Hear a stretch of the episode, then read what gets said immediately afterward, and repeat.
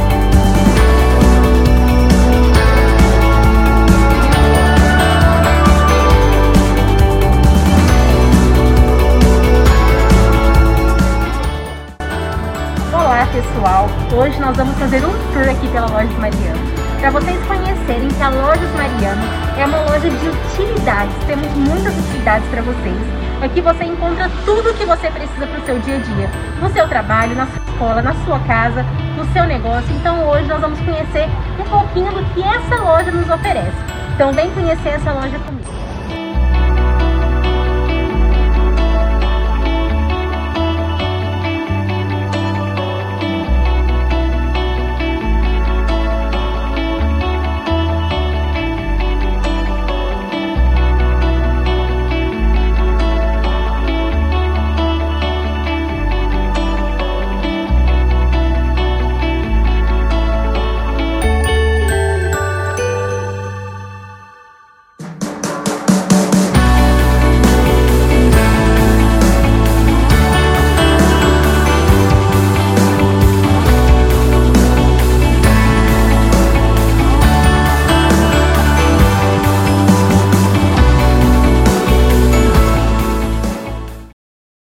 Isso aí, galera. Esses parceiros têm sido benção na nossa vida. Esse podcast está acontecendo é, não só com, é, com a minha motivação, com a motivação da minha esposa, mas é, com pessoas investindo em nós, acreditando em nosso sonho, em nosso trabalho. Hoje tem se tornado um trabalho também. É, e eu quero agradecer todos que têm é, enviado alguma coisa para mantimento desse canal. Muito obrigado pelo carinho. Se você quer ser um parceiro, é muito fácil, entre em contato conosco. Gente, vamos ter o prazer. É... E também, hoje, eu quero agradecer mais uma vez a minha esposa. Não, ela só fez sinal ali, gente. Ela vai ter que falar um oi, porque já falaram nos podcasts. Quando ela fala um oi no microfone, é, o podcast é diferente, acontece algo diferente. Então você vai ter que falar um oi, porque estamos diante de pastores aqui. e, e se não falar um oi, o pastor vai pôr de banco. Você lembra dessa expressão? Banco, né? É tão antigo. Mas vai, pode falar um. Oi. Tá ligado? Vê se tá ligado. Tá Gente, ó, que legal, né? Ela é muito motivadora, né, gente? Mas eu fala- fico rindo pra animar o ambiente. Ah, tá. Muito obrigado. Mas fala um aí pra galera. Oi, galera. Boa noite. Tudo bem com vocês? Como vocês estão? Eu não sei se vocês estão percebendo, mas ela é muito tímida. Mas daqui uns dias, gente, ela já vai estar craque. Ela vai estar aqui fazendo podcast no meu lugar, com as mulheres. Uhum. Não vai? Ah, vai, ó, gente, que legal, não sabia não. Eu não sabia que ela ia aceitar tão fácil assim, gente. Ó, então daqui uns dias eu vou estar ali nas câmeras, operando as câmeras, e ela vai estar aqui batendo um papo bem com as não mulheres. tem câmera aqui. Muito obrigado, tá? Deus abençoe a sua vida. Muito obrigado pelo carinho. Bem. E hoje pode pôr aqui nós dois. E hoje, um cara muito especial. Ó, na verdade, gente, eu conheço ele muito pouco, então esse podcast pra mim é novidade. Na verdade, todos os podcasts pra mim têm sido novidade, porque assim, eu não conheço a pessoa. Às vezes as pessoas pensam que a gente vai fazer um bate-papo aqui, eu vou fazer um, é, uma pesquisa sobre a pessoa, não. Tudo acontece aqui naturalmente. Hoje o pastor Felipe, Felipe Montersol. Falei certo? Falei certo? Eu tenho que ter um Correto. sotaque diferente. É esse mesmo. Ele é teólogo, gente. Hoje ele é um dos pastores ali na Metodista e ele, é ele está fazendo uma pós em psicanálise. Ele vai querer falar muito sobre essa área hoje. Não, tô brincando, gente. É, e é, já está analisando. Ó, você que está nos ouvindo aí, nos vendo pelo YouTube, ele já está está te analisando aí. Fique, fique ligado. Então, é, hoje o pastor Felipe fala um alô aí pra galera, pastor. E eu sei que microfone pra ele, gente, é naturalidade, né? Na verdade, esse podcast aqui, ó, só teve uma pessoa que durou três horas e pouco. Talvez ele passe hoje. Meu Deus. Pode pôr mais de frente, pastor, por favor. Isto. Bom, boa noite a todos vocês. É um prazer, Marquinhos, estar aqui nessa, nessa noite aqui com vocês, nesse momento tão, tão enriquecedor, né? De estarmos dialogando, se conhecendo, né? Ouvindo a minha história. Isso é uma honra para mim, né? Em saber que eu posso eh, mostrar algo para as pessoas, né? Através desse trabalho tão especial que você e a Raquel estão fazendo, né? Então, assim, é um alô para geral aí, né? E dando essa importância, né? a esse projeto de vocês, que é uma benção. Obrigado, pastor. E todo, eu falo que todas as histórias, é, algumas pessoas chegam aqui e falam assim: ah, não sei se a minha história é tão relevante assim, mas todas as histórias são relevantes, são importantes, são é, histórias que motivam, né? E, e ver que, um exemplo, um pastor às vezes passa um problema, né? Ou tá indo bem na vida, tem alguma questão, né? E ele vai poder contar para nós. Eu acho que isso é relevante a sua história faz a diferença na vida da, das pessoas. E eu acho que é para isso que nós existimos, né, pastor? Para fazer a diferença na vida das pessoas. Mas eu queria que você começasse contando onde nasceu, pastor. Porque eu sei que, ó, gente, mais um podcast que não é aqui de Três Lagoas. Sim. Ó, você pode ver, né, gente? Ó, ó, loirinho, sei não, hein? Eu acho que ele veio da Europa. Ele veio da Europa. Ele tá, ó, ele tá escondendo. Eu nasci na cidade de Ituverava. Ituverava é uma cidade do interior de São Paulo. E tu vê Ituverava. Ituverava, é um trava-língua, gente. Ituverava, olha que legal. Pô, vê se o áudio tá legal aí. Quando ele fala aqui, ó, porque ele tá meio de lado aqui. É, mano? Desculpa, pastor. Isso, pode virar mais. Aí fica melhor, né? Isso. Então, é uma cidade do interior de São Paulo, né? Uma cidade muito grande. Né? Tem crescido bastante, né? Tá com 40 mil habitantes hoje, né? Nossa, gigante, pastor. É, muito grande, né? Uma cidade excelente. Eu nasci no ano de 92, dia 25 de julho. É, pra quem não sabe, ele é mais novinho que eu. e eu estou me sentindo um velhinho aqui. Mas é isso aí, pastor. Nasceu em 92, hoje o senhor tá com 20 e... 29. Olha, gente, 29 anos, gente. Quando a gente chega nos 30, a gente não começa a contar mais, pastor. A gente esquece. Na verdade, eu parei quando eu tirei minha, primeira, minha habilitação, né? Porque assim, a gente, eu não sei, mas eu, pelo que eu ouço, né, do, dos jovens, pelo, pelo menos na minha época, né, o pessoal tinha, eu tinha sempre a vontade de ter uma carta, né, uma habilitação, querer dirigir, né, chegar nos 18 anos, nossa, eu vou tirar a carta, eu vou andar o mundo inteiro Mas eu também. de carro. Ah, quando chegou Não, no meu 18, não era carro, era só ter uma moto já tava bom. ah, quando chegou nos 18 ali, eu falei, meu Deus, passou, né? Andei bastante. E tipo, e hoje eu tô aqui, sonho. tô com 29 anos, vou fazer 30. Esse ano faz 30, pastor? Esse ano, mês de julho agora. Ó, gente, por favor, você que é membro da igreja metodista, dia, dia Dia 25 de, de julho. dia mês 25, 20 25 de julho, gente, grava aí essa data, então o pastor está esperando carinhosamente.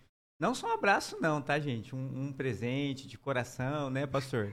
Não é presente de urso, não, presente de coração mesmo. Mas- Amém. Amém, né, pastor? Mas é isso aí, pastor. Eu queria que você começasse contando, assim, como que foi sua infância, né? E daqui a pouco a gente chega ao porquê ser pastor, tantas profissões, né? Eu não sei se pode, a gente pode encarar como profissão, porque vai além de uma profissão. Eu falo que o, o, o ministério, né, o chamado, e é um desafio hoje. É, meu pai é pastor, então eu, eu sei que não é fácil para uma pessoa decidir um chamado.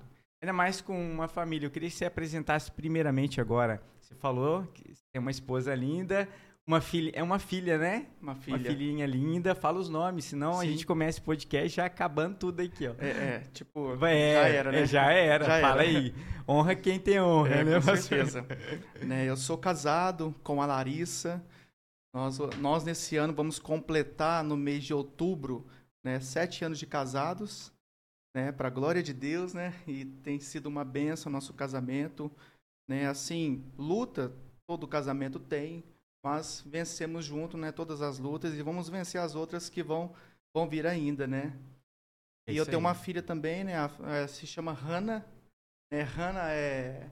Hannah muito- Montana? é, é, é, por aí, é por aí mesmo. Todo mundo brinca assim, sabe? Tô a brincando, desculpa. Não, é mais um, é, tipo, é comum ouvir isso em qualquer lugar. Ai, Deus. É, foi muito interessante porque antes da gente ter a Hannah, é, nós ficávamos em dúvida, ai, nosso filho, como que vai se chamar? É, aí fosse menina, tava pensando na possibilidade de Sara, fosse menino na possibilidade de, de, de Davi, né? E de repente aí nasceu minha irmã, né? Tive uma irmã, minha irmã hoje está com sete anos de idade, né? Nossa. E aí meu pai perguntou, Felipe, fosse você, que nome que você daria pra sua irmã? Eu falei, ai, Sara. tipo, já pegou o nome. já pegou o nome da Não, nossa eu filha. poderia ser Sara 1, Sara 2, Sara... Né, imagina, a tia e a sobrinha, né? Oi, tia Sara. Oi, sobrinha Sara. Oi, Sara. Oi, Sara. Ixi, era Então- Sara pra todo lado, né? É, uma do lado da outra, só Sara. Então, aí, de repente, é, a Larissa pensou é, em algum em um nome composto. Né? Ela queria Ana alguma coisa, um outro, né, um nome composto. Ela pensava assim. E a Larissa, quando eu estudei teologia, a Larissa também se tornou uma teóloga na prática, né? Porque normalmente quando a gente estuda, é, a- a- o cônjuge sempre está junto, né? Então tá vendo você fazendo os trabalhos que você está lendo, os livros que está exposto na mesa, né? E Acompanha junto, é um, é um chamado é, junto, né, pastor? Não é Junto. sozinho, não tem como, né? com certeza. Aí de repente ela pensou na- em algo, ai amor, eu vou eu vou buscar a origem do nome Ana. Ela buscou e ela encontrou no hebraico Haná. Ah, Haná, que é H-A-N-N-A-H. Né? Então ela encontrou, falei, nossa, que bacana, que legal, que surpreendente. Foi algo, foi uma sabedoria assim de Deus. Né? Então não vai ser composto, então vai ser Haná. Né? Que nós, em português, nós falamos aqui Hannah, né? Hannah. Né, E então por isso que a aí- gente acabou zoando, né? Que Hannah Montana, Tem né? a Hannah Montana, né? Né, Mas que legal, é buscar a origem, eu acho que isso que é legal também, um significado, uma importância, uma, eu acho que isso é, é mais é mais gratificante, né, pastor? Você tá vendo que você tem uma teóloga do seu lado e o senhor não sabe, né? É, se o senhor falar alguma coisa na pregação lá errado, ela já vai, ó, não tá falando isso aqui não. Tá errado. É, é por aí, é, é tipo, ela sempre tem, isso é muito bom, né? Tem uma pessoa assim do nosso lado, fala, amor, eu acho que poderia ter, ter falado isso, eu falo assim, nossa, amor, parabéns, foi legal, bom, é, eu poderia melhorar em algo, né? Então, tá do lado assim, isso é muito bom, tem Dá um feedback, bastante. né, pastor? Na verdade, isso é legal, isso é importantíssimo, né? Mas também, pastor, assim, é, eu sei que você não é daqui, cresceu lá em, eu já esqueci o nome, E tu verava, Ituve, Ituverava. e tu verava. Ituverava. E como foi sua infância ali, pastor? A minha infância foi aquela infância que, né, excelente, aquela infância que você chegava da escola, eh, brincava na rua, né, gostava de jogar, pegava o chinelo, a chinela de dedo, a havaiana, né? Ou a Ipanema, né? Colocava no meio da rua, brincava de bola. Eu tive uma infância assim muito boa, eu aproveitei muito a minha infância, né? Só que eu sempre tive muita responsabilidade desde criança. Né? Desde criança eu sempre gostava muito de ajudar meu pai em alguma coisa. É, por exemplo, eu chegava, eu estudava de manhã, aí eu almoçava, é, depois do almoço eu queria ajudar minha mãe em casa, eu limpava a casa, lavava a casa, lavava o carro com meu pai, é, e depois eu desfrutava é, da minha infância brincando, indo no, no clube de futebol, piscina, estudando também, né? Lógico, né? Tem que estudar. né? Tem como não não estudar, tem né, como pastor? correr. né? Então, assim, foi, foi uma infância assim, muito boa. É, fui crescendo dessa forma. Então, assim, eu aproveitei bastante né, a infância. Esse sentido de estar sempre aproveitando o máximo dos colegas, dos amigos. Aquela formação. Ó. Quando chegava sexta-feira, era incrível. Saía da aula, chegava em casa, fazia minhas tarefas, ajudava minha mãe. Era três horas da tarde, os vizinhos, a galera da escola, lá Se todo mundo reunia. junto. 20, 30 crianças, pelo menos. Legal. De manhã começava o futebol na rua. E pelo que eu entendi, é, essa cidade é bem tranquila, né? Não tinha. Ou muito perigosa. Grande, né? Não, é, porque geralmente em cidades pequenas você tem mais tranquilidade. O pai e a mãe te deixar você é, brincar na rua e né, se divertir. Não sei se é, ainda é uma cidade assim, tranquila, ou nunca foi tranquila. É uma cidade tranquila, né? Não só também pelo tamanho. É, claro, uma cidade pequena. Só que hoje, por exemplo, as crianças não fazem mais isso. Até mesmo o trânsito aumentou, a violência cresceu, né? o crime também tem, tem crescido a cada, a cada ano, tem se passado. Então, por exemplo, um- os pais hoje para deixar a criança brincar na rua É é, mais complicado. é mais né? complicado, né? Várias E questões. também, pastor, o senhor falou assim, ó, teve uma... Aproveitei a infância. Na verdade, a- a- eu vou falar a minha geração, a sua geração, a nossa geração, é, teve infância. Porque, na verdade, a gente não ficava muito no virtual. Acho que é legal é, essa tecnologia que nós temos hoje. A facilidade que a gente tem de comunicação, que é incrível. Né? Tem amigos acompanhando a gente fora do país. Acho que isso é legal, relevante. Mas, ao mesmo tempo, é, a questão de brincar, jogar bola, pega-pega, essas coisas já estão se perdendo. Ah, É igual você falou, não via a hora de chegar o, o final de semana, né, para reunir a galera e brincar. Mas brincadeiras saudáveis, não era brincadeiras destrutivas, brincadeiras é, maldosas. Pelo contrário, era brincadeiras educativas até, né? Sim, sem dúvida. É, chegava na sexta-feira, né, igual eu, eu disse anteriormente, a sexta-feira começava no futebol, aí de repente o tempo começou a escurecer, sol começou a esconder, aí vem aquela nova brincadeira, né? É, a gente chamava lá de pique-esconde. Ah, esconde-esconde. É, o esconde-esconde, né? Tem lugar que é é, é esconde-esconde, pique-esconde, E outros. é, e é, vários nomes, né? Então, assim, aí começava. Aí era todo mundo ali, aquelas, aquelas 30 crianças ali brincando, escondendo. Aí chegava o último, salvou o mundo, né? Ah, o que, que era aquilo? Você procurava os 30. Mas né? era Então legal e, era, e, era, divertido. e era bem tranquilo, né, pastor? Eu acho que hoje, infelizmente, o, o mundo, pela questão da tecnologia, está perdendo valores importantes, né? E, a, e era. A, a gente criava amizades sadias, né? Verdadeiras. Hoje a gente está criando amizades virtuais, né? Que eu acho que é importante, mas ao mesmo tempo não faz o que a nossa geração passou, né? A diferença.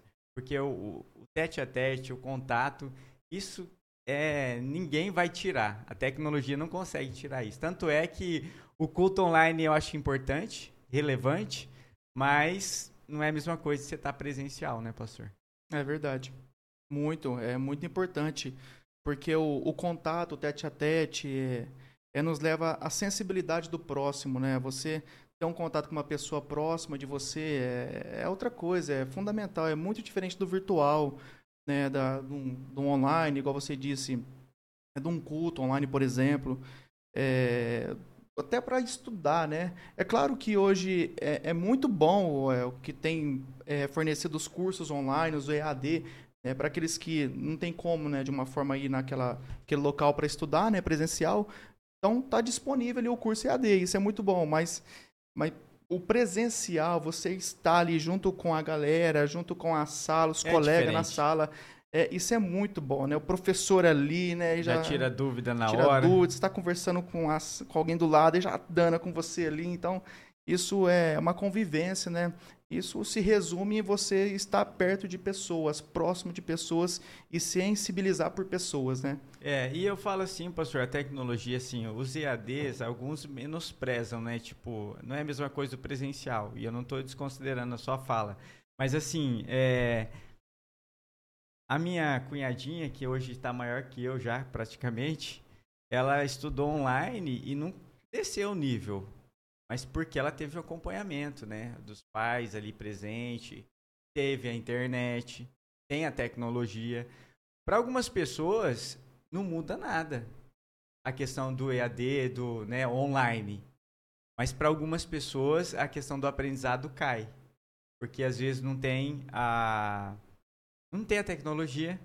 Infelizmente Sim. a gente vive num país muito desigual. Não tem a questão também de o feeling de pegar as coisas, conseguir estudar sozinho, né? E eu falo que no meu tempo não tinha esse negócio de pesquisa de Google. Cara, se eu tivesse, olha, eu ia ser um hacker hoje. não, porque qualquer dúvida que você tem, você pesquisa ali, puf, né? Tá O muito fácil. Mas ao mesmo tempo se torna difícil, porque algumas pessoas não têm acesso. Né? Você então, é da época da Barça. na época da Barça, nossa, eu tinha que ir na biblioteca fazer uma pesquisa, pastor. O senhor não Aham. passou por isso, por isso, né? Eu tinha que ir na biblioteca fazer a pesquisa. Eu não tinha lá o, o computador em casa, às vezes, pra. Era difícil, pastor. Muito. É, até então, é, por exemplo, eu, eu formei há poucos anos, né, é, na faculdade. É, por mais que eu tinha as pesquisas, né, pela internet, pelo Google, isso é excelente. Mas uma boa parte do meus, dos meus trabalhos acadêmicos era na biblioteca, porque os livros que tem lá são sensacionais, fundamentais. Então, e eu não encontrava na internet. Olha aí, que interessante. né? Muito interessante. Então, isso tem me ajudado a, a concluir, né, o curso. Mas e aí, pastor? Aí você cresceu ali nesse universo top, né? Porque a nossa geração, eu falo que é uma geração que é, aproveitou a vida no sentido de brincadeiras, de crescimento, né? E eu acho legal também motivador que você falou que ajudava sempre os pais, depois ia fazer a outra é, as Sim. brincadeiras e hoje estão invertendo muitos valores na família, na, na vida da sociedade. E criança não pode trabalhar, eu acho que também não pode mesmo, mas ao mesmo tempo ajudar é diferente de trabalhar.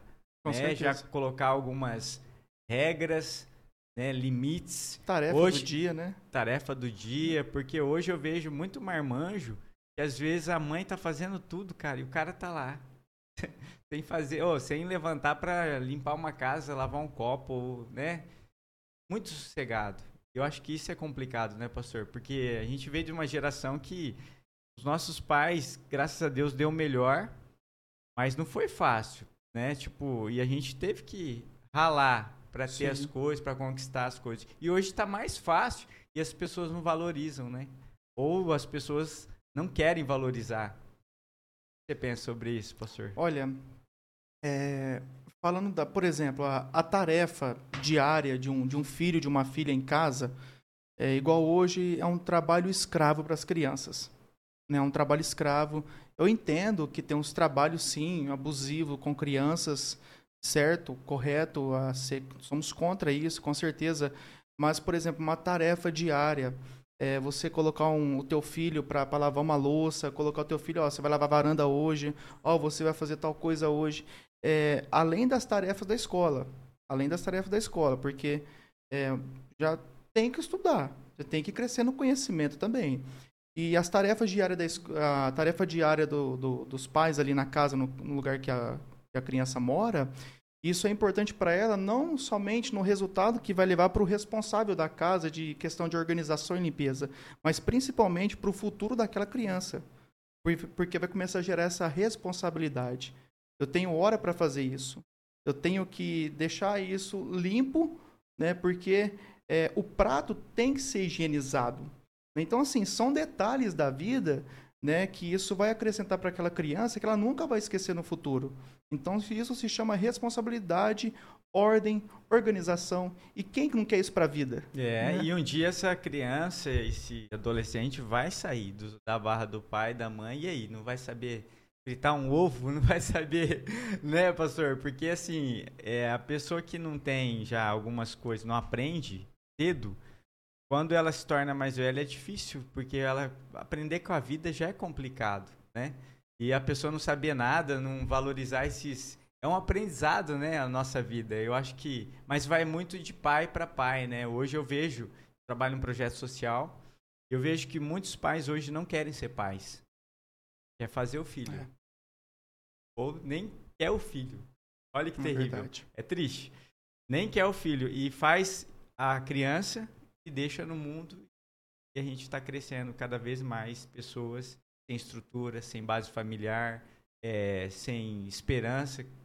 Só está complicando mais. Eu falei até no projeto uma vez que eu acho que o Brasil deveria mudar a lei para igual, eu não sei se é a China ou é Japão que tem um limite de criança, acho que é China, tem um limite que você pode ter conforme a sua renda. Porque, pastor, de verdade, o pessoal não tem consciência de que eu vou pôr um filho, pô, tem que dar o melhor. E o melhor é o quê? É junto. Não é dar coisas. É estar junto. Acompanhamento, é carinho. Pô, o- as crianças que vêm até nós, pastor, que tá carente, sabe, de um abraço, de um afeto, ou simplesmente você tá ali ouvindo, talvez uma bobeira, mas para eles, pô, você tá ali. Eles estão sentindo falta de família, família, né? Não sei o que você pensa sobre isso. Não, mas é o pensamento é o mesmo, né? Pensamento é o mesmo, né? A criança ela ela quer mais do que um um objeto, um material, né? Ela quer esse o amor, né? O cuidado do- da família. E, e infelizmente isso no nosso dia a dia tem diminuído bastante, né?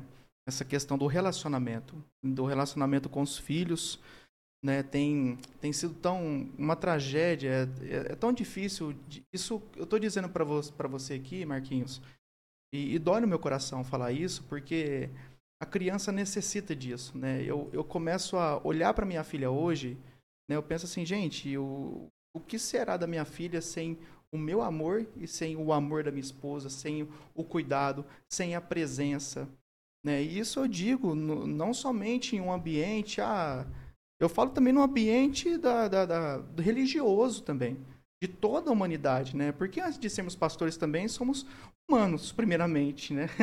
Então, assim, eu falo dentro desse ambiente da família mesmo, a criança crescer sem essa, esse acompanhamento, esse cuidado, esse carinho, é muito difícil. E, igual você disse, é, não é também, no sentido, acho que foi isso, né, de ter mais um filho, ter outro filho, ter outros filhos, né?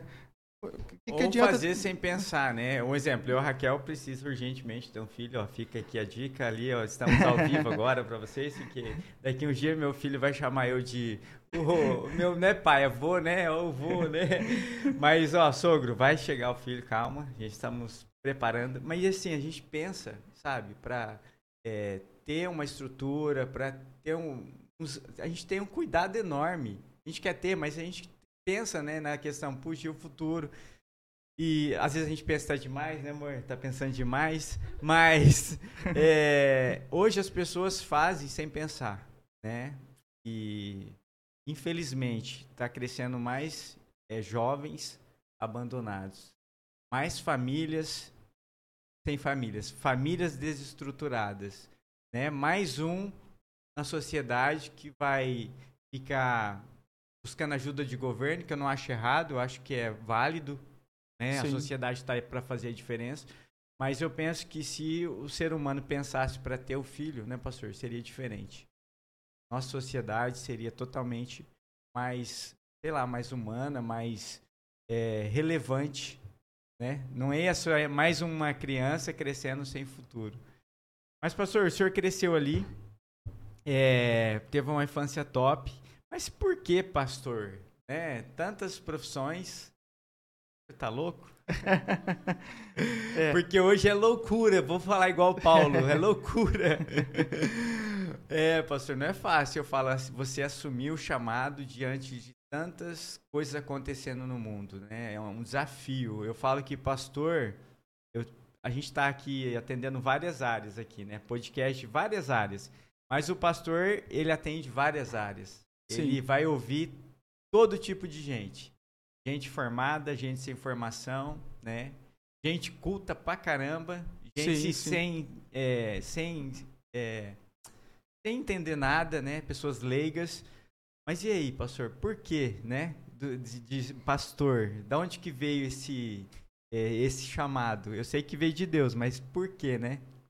É, é porque eu, primeiramente, eu não cresci em um, em uma, um ambiente religioso.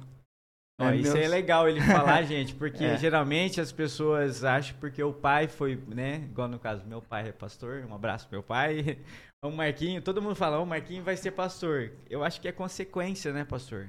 Acho que é consequência, não é por causa do ambiente. É né? muito comum, né? Tem que ser, é, tem que ser o chamado, né, pastor? Tem que ser. Mas pode continuar, senão eu vou ficar falando. A Raquel fala assim, ó, vou pôr um apito ali, ó, senão você não para. Não, é, é e assim, é, meu pai, ele não, não tinha crença, né? Meu pai, ele de fato era ateu, né? Ateu, assim, bem, é, bem rígido mesmo, a ponto de se comentar algo sobre Deus próximo dele, sobre até mesmo o diabo, ele te ignorava, não falava com você, virava as costas. É, minha mãe de uma religião também totalmente longe, né, do cristianismo, e eu cresci nesse ambiente, né, com meus pais. Pode falar a religião de sua mãe? Ou não? Minha mãe era espírita. É? Sim. Minha mãe era espírita. E, e, assim, eu cresci nessa. é, em, em casa, mas assim, eu sempre tive uma, uma boa educação deles, né? Um, tudo comum, tudo uma família mesmo. Sempre cuidava de mim. Eu também tenho um irmão. né, Eu também tenho um irmão que tem. Pastor, é Vamos um projeto, é Não, uma família pera- aqui, ó. Peraí, eu acho que ele primeiro Vamos lá, fala o nome vou- do seu pai. Isso, vamos, vamos, por pontuar, parte, né? é. Como que é o nome do seu pai? Meu pai chama Félix. Félix? Félix. Olha aí, olha, não sei se ele, ele faz pouco tempo que ele é convertido. Meu pai faz 11, 12 anos. Fala pra ele pesquisar um cantor chamado Carlinhos Félix, não sei se ele conhece. Nossa, que é, olha, Félix, já lembrei do Carlinhos Félix, é um cara muito renomado é, musicalmente, um Aham. cara muito influente, as letras top. Minha mãe chama Márcia. Márcia, né? Eu tenho um irmão que se chama Henrique. Meu irmão tem 27 anos. Meu irmão. Eu tenho uma irmã que se chama Maria Vitória. né? Ela tá com 12 anos de idade hoje. E eu tenho uma outra irmã que se chama Sara, que está com 7. Esse daí veio pra falar assim, ó, vou, minha geração vai ser, né, pastor? Sim. Ai, Deus. Mas um abraço pra essa família linda. Qual que é o sobrenome da família?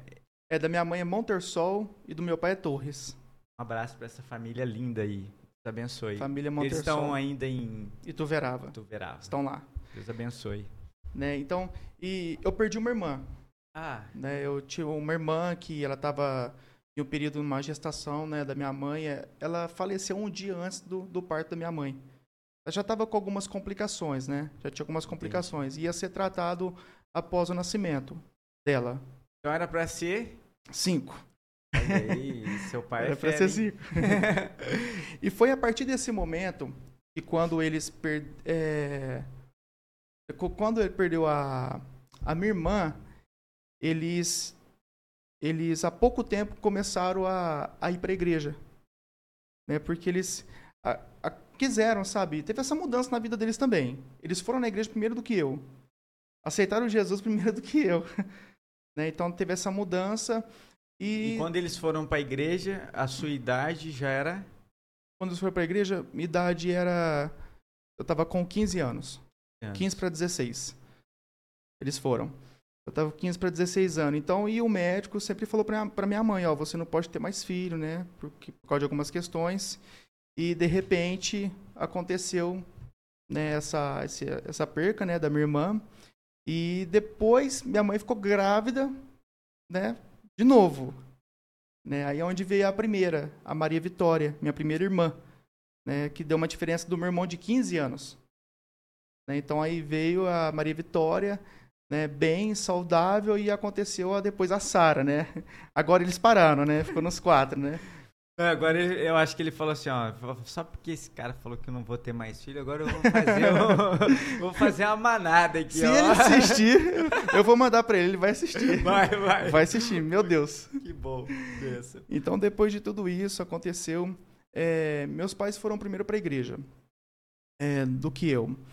É, eu. Eu já tive uma, uma adolescência é, tudo muito precoce.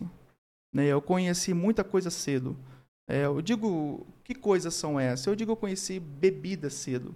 Né? Bebida alcoólica, eu conheci é, é, baladas muito cedo. Né? Eu tinha identidade falsa para entrar em algumas baladas.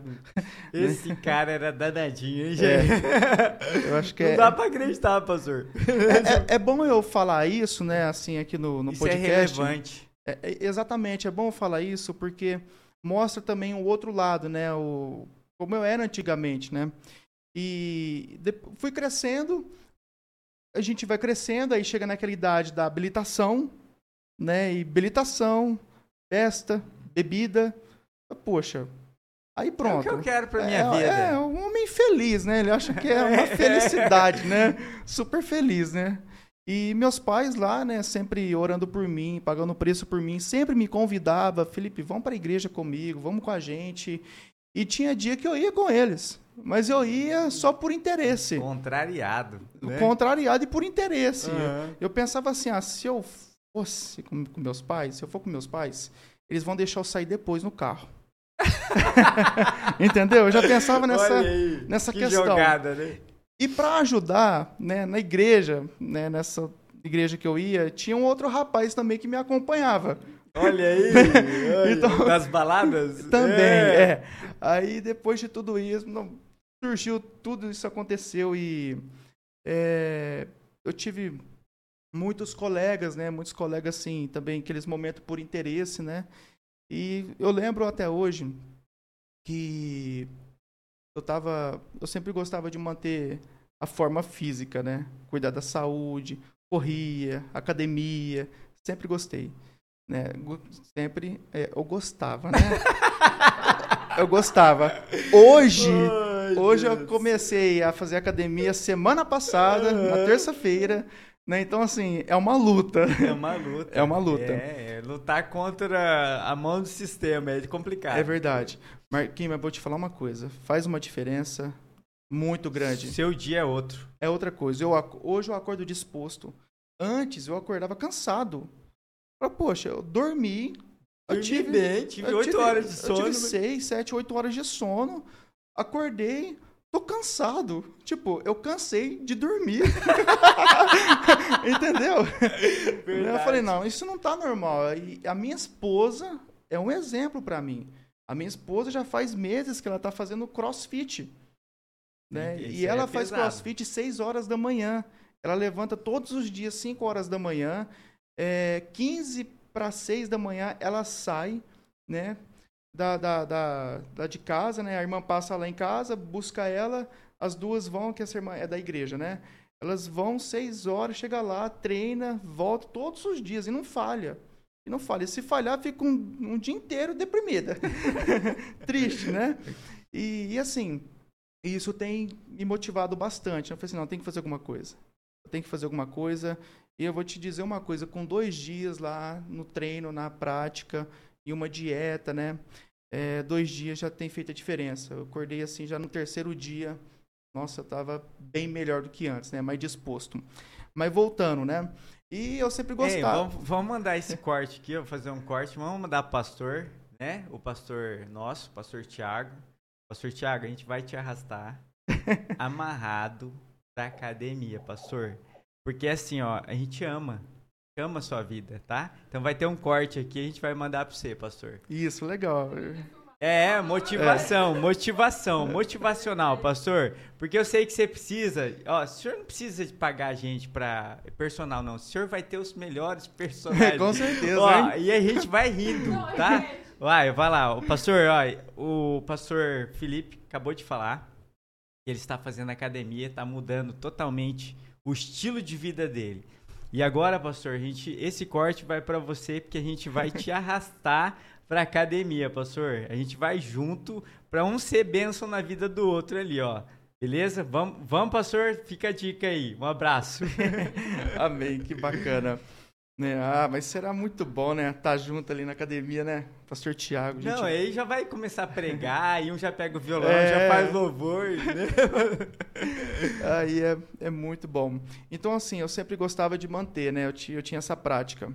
Né? Hoje retomei. E antes, é, fazia algum esporte específico? Porque, um exemplo, eu vim da geração que eu, eu treinava futebol, gostava de salão, futebol de salão. Aham. Aí vim pra cá, paramos tudo, mas sempre gostei da parte de futebol, tá? Mas agora não jogo mais. Academia tá sendo algo pra uma válvula de escape, né, Sim, pastor? sim. Mas fazia Fute- algum... Sim, eu fazia futebol de campo. Gostava. Gostava, muito. E muito. aqui não, não parou. Não, até que eu tô jogando. Tem um grupo da igreja, Ah, tá. né? Que o pessoal joga na sexta-feira. Legal. Tem uns outros dias também, mas eu já não sigo, né? Né, Tem uma galera mais jovem aí também que deixar joga todos os dias, né? Joga, tá né? Mas é, mas depois que eu, quando eu fui para a faculdade, eu comecei a jogar mais no salão, mais no salão. E, então assim, aí eu comecei a, eu sempre gostei dessa atividade física e tudo mais. Eu vou chegar lá na questão do, do, do chamado, né? O porquê pastor. Por isso que eu tô contando essa história. E o podcast é seu. Quem é louco aqui de interromper? Olha, o podcast número 33. Ele vai explicar essa data pra vocês. É, 33, hein? Páscoa chegando. Páscoa chegando, idade de Cristo, né? Meu Deus, eu acho que vai acontecer algo, um rebuliço aqui nesse lugar. Essas quatro paredes vão ficar pequenas aqui. Muito legal. E assim, é, sempre gostava, eu mantinha saúde. E numa segunda-feira, eram umas 19h30 da noite, eu encontrei um amigo. Né? Um amigo. Um amigo meu de, de época, assim, né? Da, da, da adolescência, fazendo caminhada também. E ele estava com uma amiga dele. Né? E eu estava lá, eu encontrei com ele, ele me cumprimentou, né? Né, A gente conversando, ele apresentou a amiga dele, tudo, nós conversando, caminhando, e foi tudo muito bom. E eu senti algo tão diferente. Falei, gente, esse, esse amigo meu aí tá diferente. Eu senti algo tão. trouxe uma paz no meu coração, né? Que antes eu não falava paz, né? Eu usava a sensação de um bem-estar, né? E eu. Quando chegou na ponta da avenida, no final da avenida, eles falaram assim: é, Felipe, ó, a gente tá indo embora, a gente por aqui hoje encerra a nossa caminhada. Aí eu falei assim: ah, legal, tal, mas que bom. E amanhã na terça-feira vocês vão voltar? Né, no mesmo horário? Que eu quero caminhar com vocês. Aí eles pegaram do- já na esquina, né, do outro, lado, do outro lado da rua, falaram assim: não, amanhã a gente não pode caminhar, porque amanhã a gente tem curto. Né? Que é curto, falaram curto, né? né? É curto. E na nossa região quase não gosta de um R, né? Do É, curto, né? puxa, Da né? A porta, da porta. porteira, né? Aí eles pegaram e falaram, amanhã tem curto. Aí eu, eu tive uma experiência, né? Uma experiência assim que muitos às vezes não entendem, né? só eu para entender melhor sobre isso, porque eu tive essa experiência com Deus, é que veio uma voz, né, no meio da avenida assim, eu, eu sabia de onde vinha a direção da voz, pra você ter noção. Ele falou assim para mim, é, Felipe, amanhã você vai nesse curto. A voz falou para mim. Né, eu já tive, meu Deus, será? Igreja, é Deus falando comigo? né, então eu, foi algo Você não podia falar, né? Satanás, é você, é, Satanás. Satanás Não, é não. você mandando pra igreja? Satanás é você? Né? Do Chaves, né? Do do Chaves, né? É, eu também sou da, da época Eu do sou Chaves, né? ô, cara, que Do Chaves, do Mr. Bean. Então, assim, é, eu ouvi essa voz. Aí, antes deles me convidar pra igreja, eu disse pra eles: amanhã eu vou nesse culto. Aí eles ficaram surpresos, porque eles me conheciam. Não queria saber de igreja. Aí eles pegaram e falaram, sério que você vai? Eu falei assim, sério, eu vou no culto. Que horas que é o culto? Sete e meia. Sete e meia? Beleza, eu vou. Felipe, tô passando na sua casa amanhã às sete e quinze. Eu falei, não, pode deixar que eu vou no meu carro. Não, não, eu quero, eu faço questão, eu quero te buscar, meu amigo. Eu tô com saudade de você, né? Eu quero Vai que esse buscar. cara me dá o golpe fala É. que não vai. É, já queria me arrastar no laço ali, né? Eu já entendi. Aí eu peguei, eu disse, não, não, fica tranquilo que eu vou mesmo. Não, só sei que no outro dia era mensagem o dia inteiro pra mim. É, época do. Era, era o Orkut. Quando que veio o, o Facebook? 2011. Ah, é, é, mas é, Isso, com certeza, era 2000, Orkut. é, é, tava em transição, Isso. Orkut pro Facebook, Eu não né? peguei a época do Orkut que eu não curtia. Eu, É, tava eu esse tempo de tra-.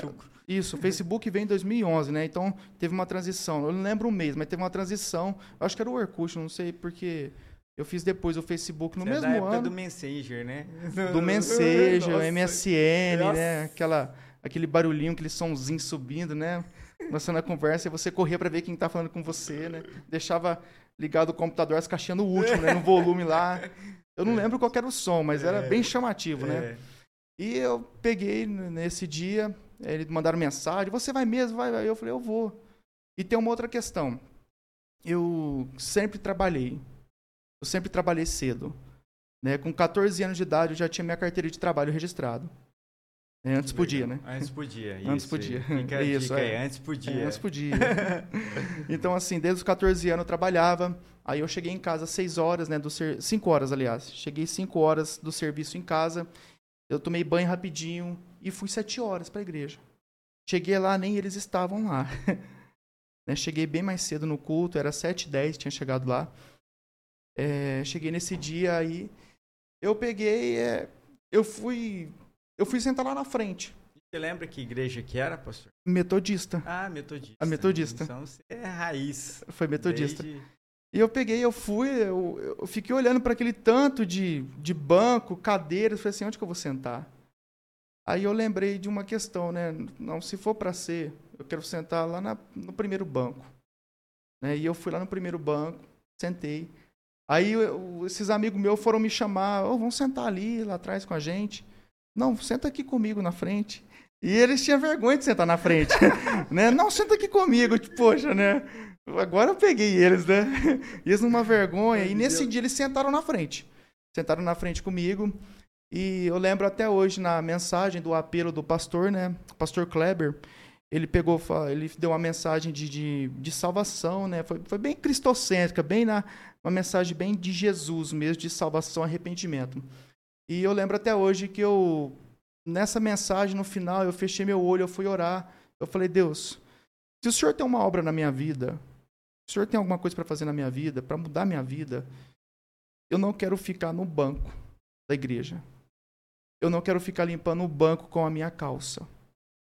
Eu quero estar em pé no banco. No sentido de servir, de fazer alguma coisa. E a partir desse dia, eu fui no apelo do pastor. Eu aceitei Jesus, Jesus me aceitou também.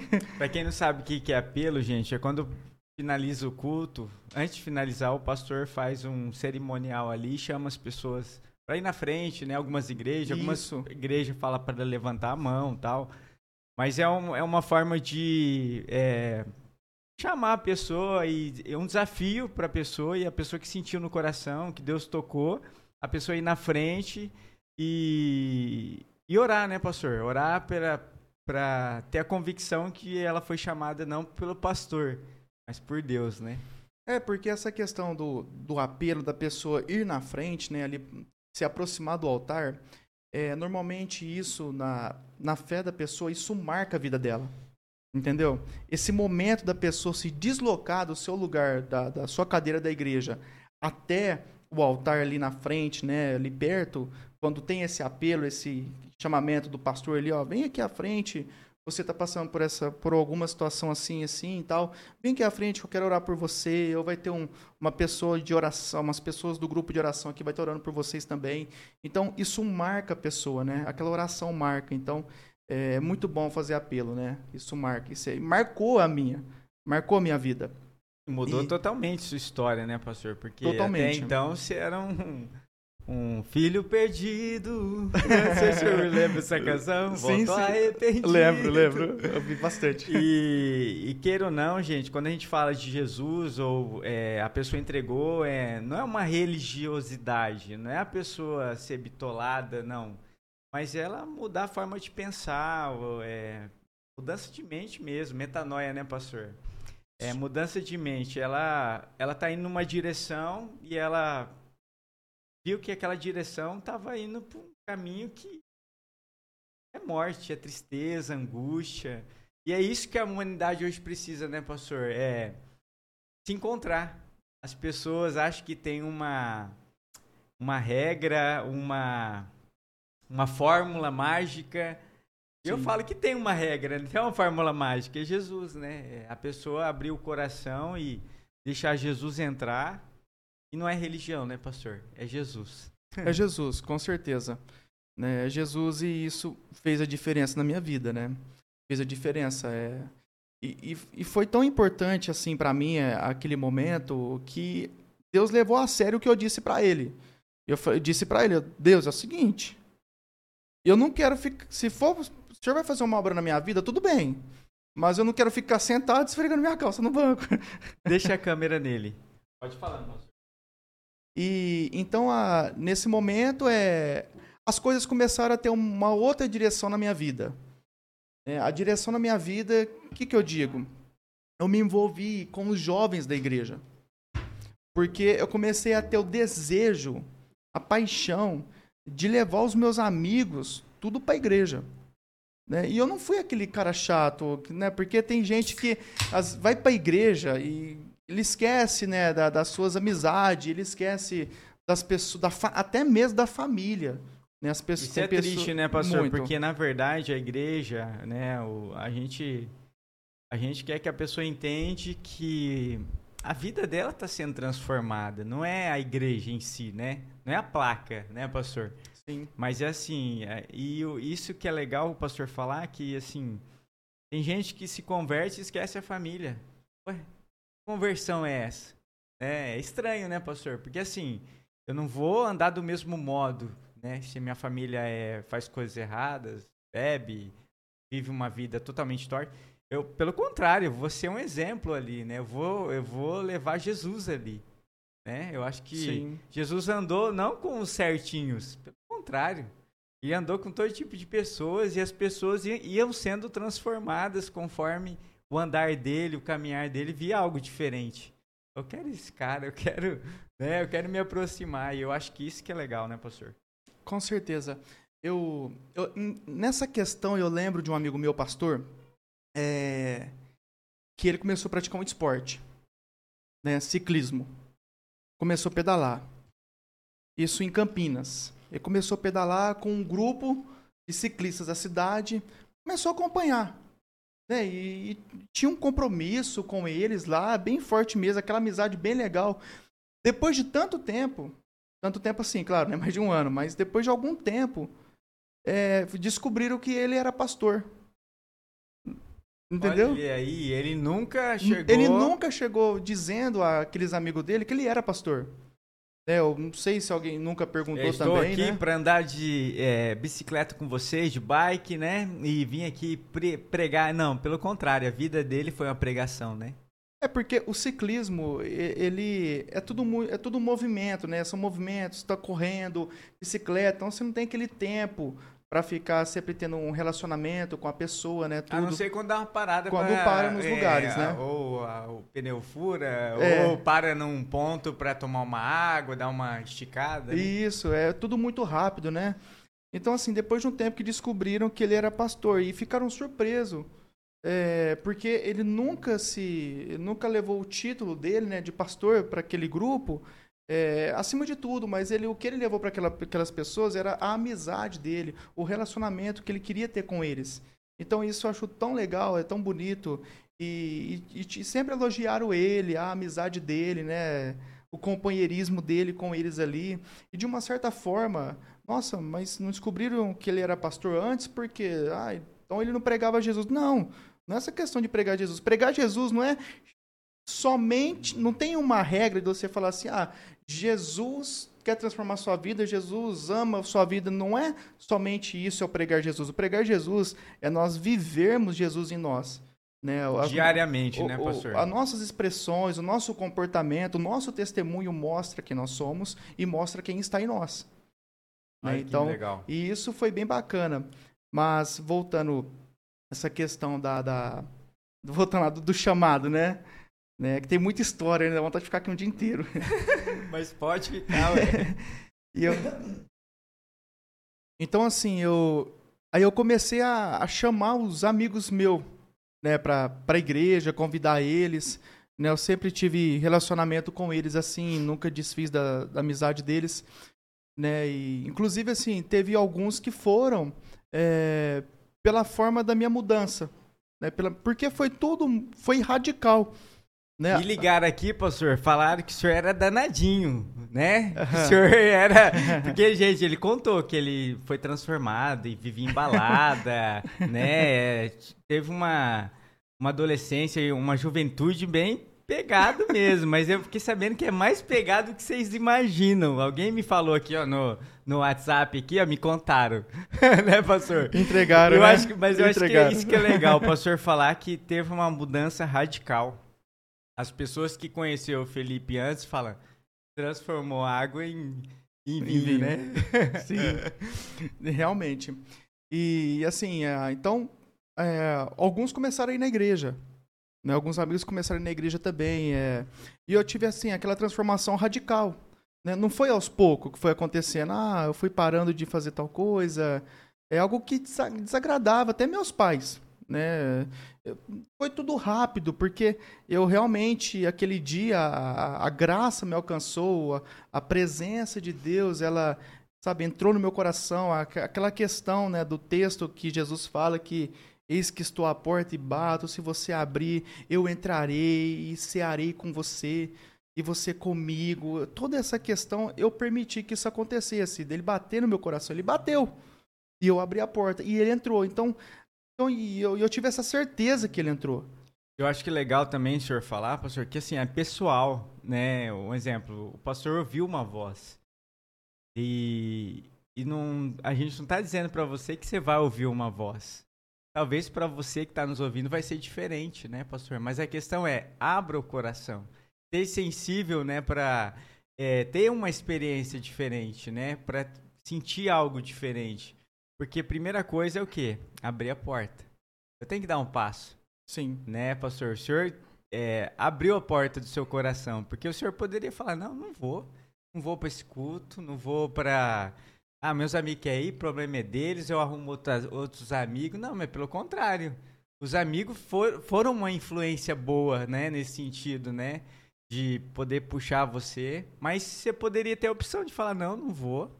Eu ouvi uma Sim. voz, a voz aí é de outra coisa, quer sair. Tô ficando doido? É, tô ficando louco, tô ouvindo vozes. Mas o senhor abriu o coração, então isso é importante, né? Quando a gente fala porta, gente, não é a porta aqui que tá aqui do estúdio, não é a porta da sua casa, não é isso não. É você abrir o coração, né? Abrir o coração, é falar, Deus, entra na minha vida, na minha história.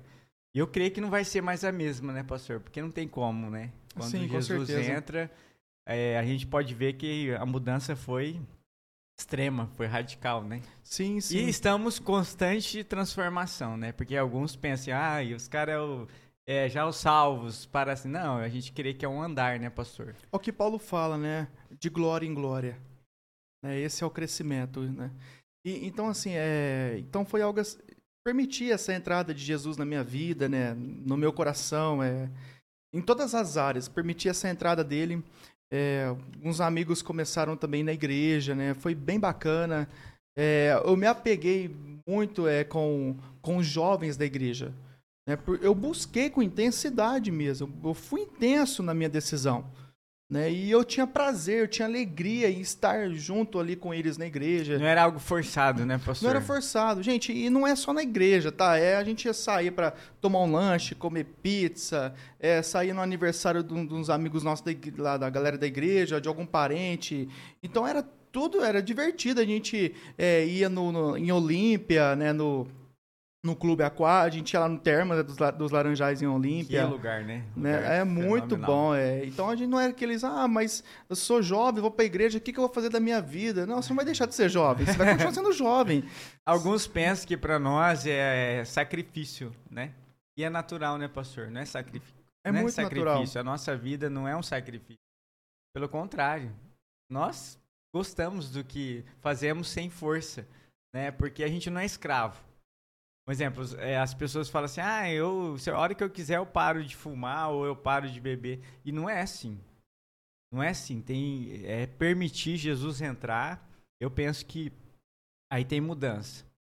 E a mudança é transformação e porque a gente vê muitas coisas aí. Ah, eu não. A hora que eu quiser, eu paro isso aqui. Você acha que eu sou dependente? Às vezes você, eu é. acho que você é dependente, porque a sua alegria está na bebida, a sua alegria está numa fuga. É uma fuga, né, pastor?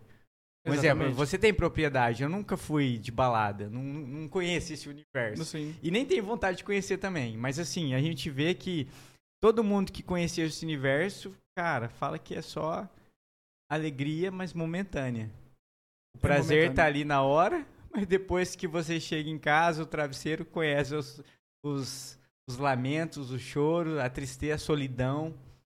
É bem aquela tristeza, né? Tipo, nossa, eu estourei o meu cartão de crédito com bebida, ou uns outros estourei com, com, com, algum tipo de drogas, né? E vive uma vida, é, tipo, achando que pode tudo, mas ao mesmo tempo não pode nada. No sentido igual você gastava além do que podia, né, pastor? Sim, Você sim. não tem, é, não pensa para gastar, né? né? Tipo, uma vida totalmente louca, né? Porque não pensa no amanhã. Não pensa no amanhã. Vamos é. viver o hoje. É desse jeito. Aff. Esse não pensar o amanhã é, é, terrível, né? Então assim, é, então foi um momento um envolvimento com a juventude assim, com os jovens da igreja, tudo foi crescendo para mim é, na minha fé, foi fazendo mais sentido. E eu lembro, aí depois de de um ano e meio, depois disso eu tinha 19 anos de idade, tá? Lembrando, eu fui para a igreja, a igreja metodista, dia 24 de abril de 2012. Então, assim, faz 10 anos que eu tô na eu tô na, na, na, igreja evangélica, na igreja protestante. Então, faz 10 anos que eu estou na igreja. É, completou agora em abril. Vai completar agora dia 24, né? Olha aí, que legal. 10 anos, agora dia 24 vai fazer 10 anos que eu tô na igreja metodista. Que legal, gente. Olha aí, Olha que bênção. 33, idade de Cristo. Ele já pode ser assunto aos céus. tô brincando, pastor. Ai, que legal. Ai, Mas enfim, é... Então, assim, tudo fez... Começou a fazer mais sentido para mim. E comecei a viver uma vida normal. Uma vida normal, mudei os meus costumes Ai, eu forcei. Não, eu, eu decidi. É natural, né? É natural, eu decidi. Deus me ajudou, eu tomei uma decisão na minha vida, né? Ponto de partida, tudo começou a acontecer. Com 19 anos de idade, fui para a igreja em abril. Em agosto, eu batizei. Dia 28 de agosto de 2012, né, poucos meses, né, abril, maio, junho, julho, agosto. Tinha começado de é, iniciou uma sala para aquelas pessoas que queriam batizar passei pelo batismo. Começou. Ah, na hora que começou essa sala, eu já entrei nela. E eu lembro que, que eu trabalhava em uma usina, uma fábrica de etanol e açúcar, e era sete por um. Tipo, eu trabalhava sete dias para folgar no oitavo. E eu chegava em casa às 17 horas. Então tinha dia que eu não conseguia ir passar pelo curso de batismo. Aí eu corri atrás do meu pastor. Pastor, me manda, me a manda lição. o curso, a lição que eu tenho que fazer. Eu quero sentar com o senhor essa semana, eu quero aprender. Então, eu era o interessado, né? Então, eu sempre queria buscar. E nisso eu estava crescendo, crescendo e, e foi muito bom. E depois de um mais um ano, no caso foi mais um ano, que deu mais ou menos um ano e meio, um ano e cinco meses, um ano e quatro meses, eu me tornei o vice-líder dos jovens do ministério da igreja. Vice-líder, deu dois anos, o líder se tornou pastor. o líder dos jovens, né, que eu era vice, ele se tornou pastor. Ele foi para uma outra cidade, em São Joaquim da Barra. E eu tornei o líder dos jovens. Naturalmente. Naturalmente. Assumiu fui líder dos jovens. Sim. Sim. Então, depois eu lembro que foi muito interessante, porque eu comecei a fazer é, um grupo com esses jovens, de jovens da igreja que estavam afastados da igreja, que estavam afastados de Deus, jovens que precisavam de Deus lá fora.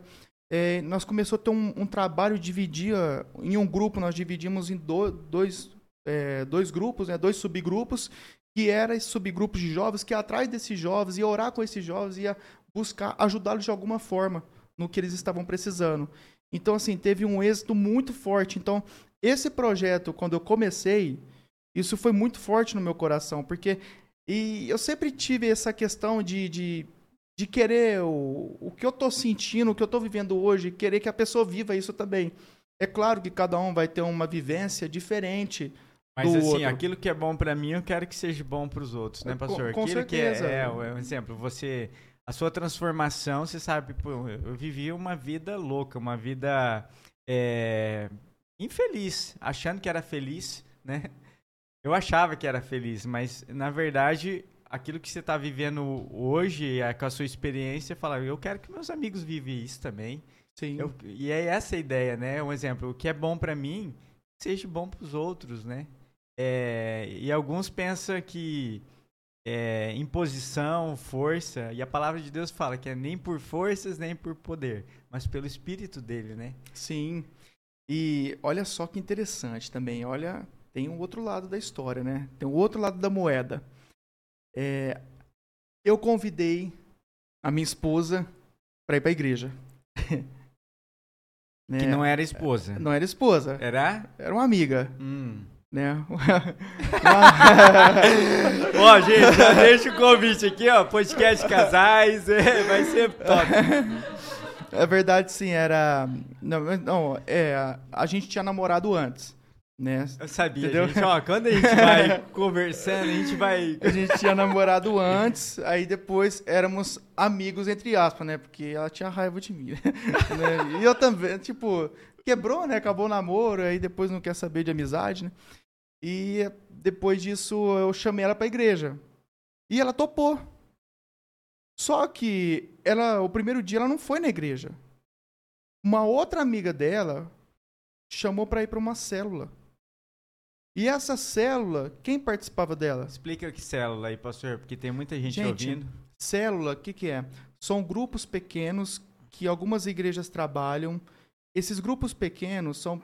é, as pessoas da igreja estão nesses grupos que é aplicado estudos bíblico, é, tem momento de oração, momento de, de, de palavra, momento de louvor.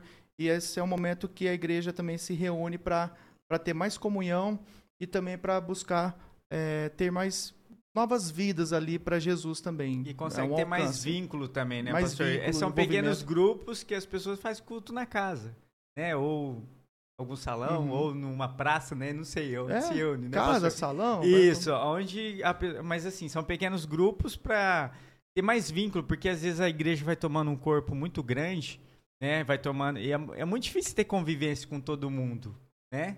Aí falar, ah, mas vai ter a panela? Talvez sim, você vai ter o seu grupo ali que você tem mais afinidade, é é, poder abrir o coração, contar suas experiências, contar suas lutas, né, pastor? Sim, sim. Isso aí. E a, a minha esposa hoje, que antes era uma, uma amiga minha, né? ela, ela foi na célula com essa amiga dela. E nesse dia, na célula, estava tudo programado com a, a pessoa responsável dessa célula eu dar o meu testemunho. Tava O combinado? que, que é o testemunho? Eu e a responsável da célula estava combinado eu aplicar, o- dar o meu testemunho, né, para aquela célula, né, o quão Jesus foi bom para mim, transformou minha vida e tudo mais. E de repente quem chegou na célula? Ela. Ela, a Larissa. Aí você travou. Eu falei, meu Deus. É, Eu hoje- conversei com a, com a minha líder da célula antes, eu- ela chama Elaine. Eu falei, Elaine, quem vi que tá aqui, a moça nova, sabe? Ah, é uma ex-namorada minha. Eu tenho que dar o testemunho hoje. Ela virou pra mim e falou assim, ó. Eu não sei como que tá o teu coração, mas eu fosse você, começava a orar e pedir a Deus, confortar o seu coração, liberar perdão e pedir perdão pra ela. Mas não pra ter um novo namoro, mas em relação a E toda... ela era, tinha raiva de você. Não, no, no... Não, não, não. Tinha uma amizade. Ou não, não tinha. Porque eu, igual nós namorava, eu tinha uma vida, né? Eu era arteiro, é, eu- né, então assim, deixei ela magoada várias vezes, em muitas situações, e aí ela tomou, né? uma Ela vai de vir aqui contar no podcast dela, gente. Pode ficar em paz. o Ela pastor vai contar, é tímido é. hoje. Eu não sei, eu não tô entendendo. O pastor tinha uma vida louca, né? E tem medo de falar, tem vergonha aqui, ó, né, pastor? O pastor era danadinho, gente. É que eu deixo, eu deixo com ela, eu deixo pra ela. Ai, Eu deixo ela compartilhar é, esses detalhes. Então, assim, aí eu fui.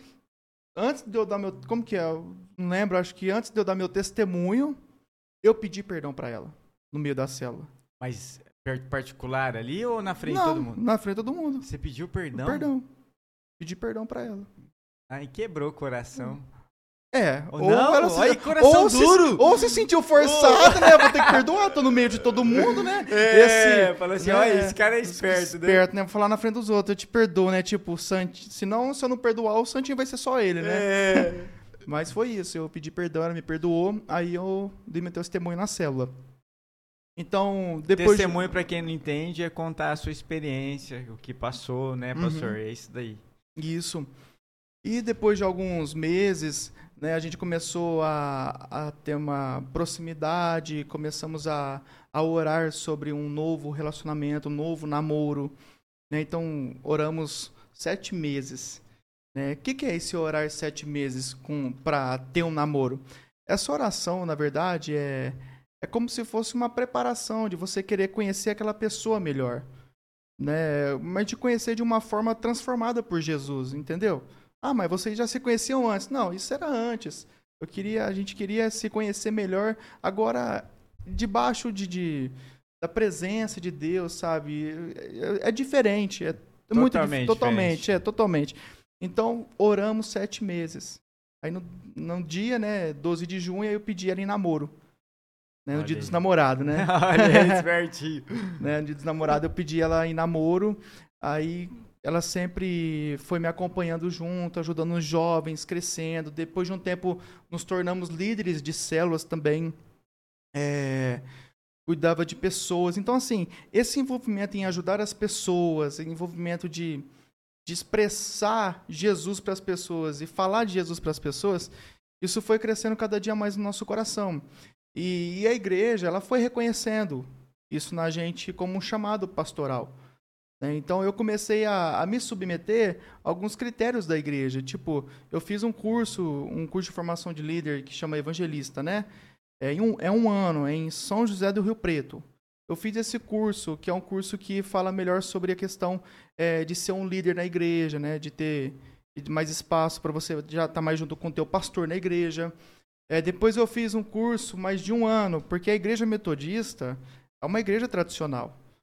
Né? É uma igreja, por mais que a gente hoje eu tô com 29 anos, mas eu passei por um processo aí de seis anos. Né? Então eu estudei, eu fiz mais um ano de programa de orientação vocacional em Rio Preto também. Aí depois eu tomei a decisão, não, vou para a faculdade de teologia. Aí eu fui para São Bernardo do Campo e estudei lá os quatro anos lá. Né? Então tudo Quando isso você foi, já foi casado? Eu já fui casado para lá. Eu já fui casado. E aí o chamado, como foi o chamado? Deus falou assim para você claramente: você vai ser pastor.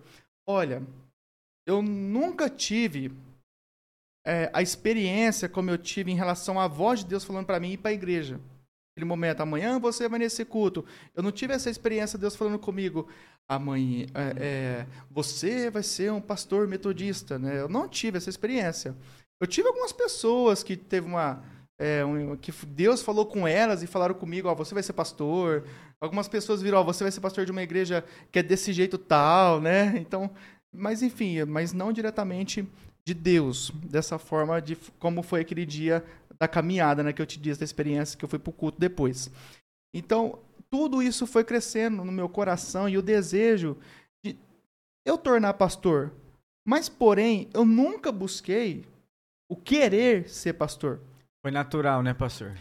Então, é muito natural. É, é tão natural que eu não consigo nem explicar. É, de- é, Essa naturalidade. direito. É, porque é aquela questão, nossa, você não queria, mas você foi. Você se tornou.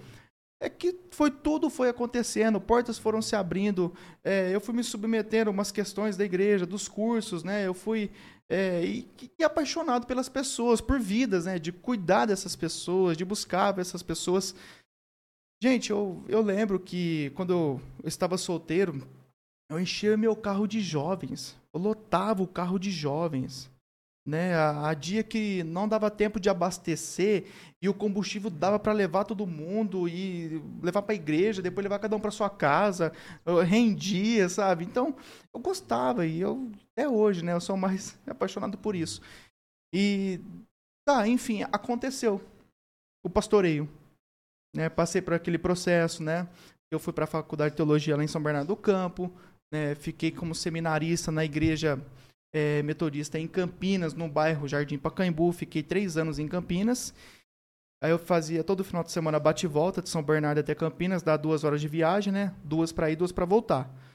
E todo final de semana eu fazia essa viagem. É, casado, né? Como disse anteriormente. Aí no terceiro ano, em Campinas, aí a Larissa engravida, né? A Raninha. Terceiro ano. O terceiro ano de, de, De faculdade. faculdade. Isso. É, aí, nesse terceiro ano, aí, a- aí ganhou, né? Veio a Raninha, veio a Hanna, né?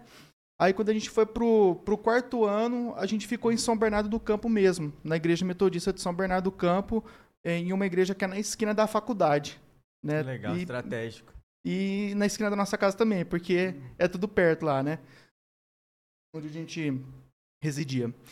E depois disso a gente teve essa teve esse momento, né, que fomos enviados aqui para Três Lagoas. Faz pouco tempo, então, que o senhor eh, se formou?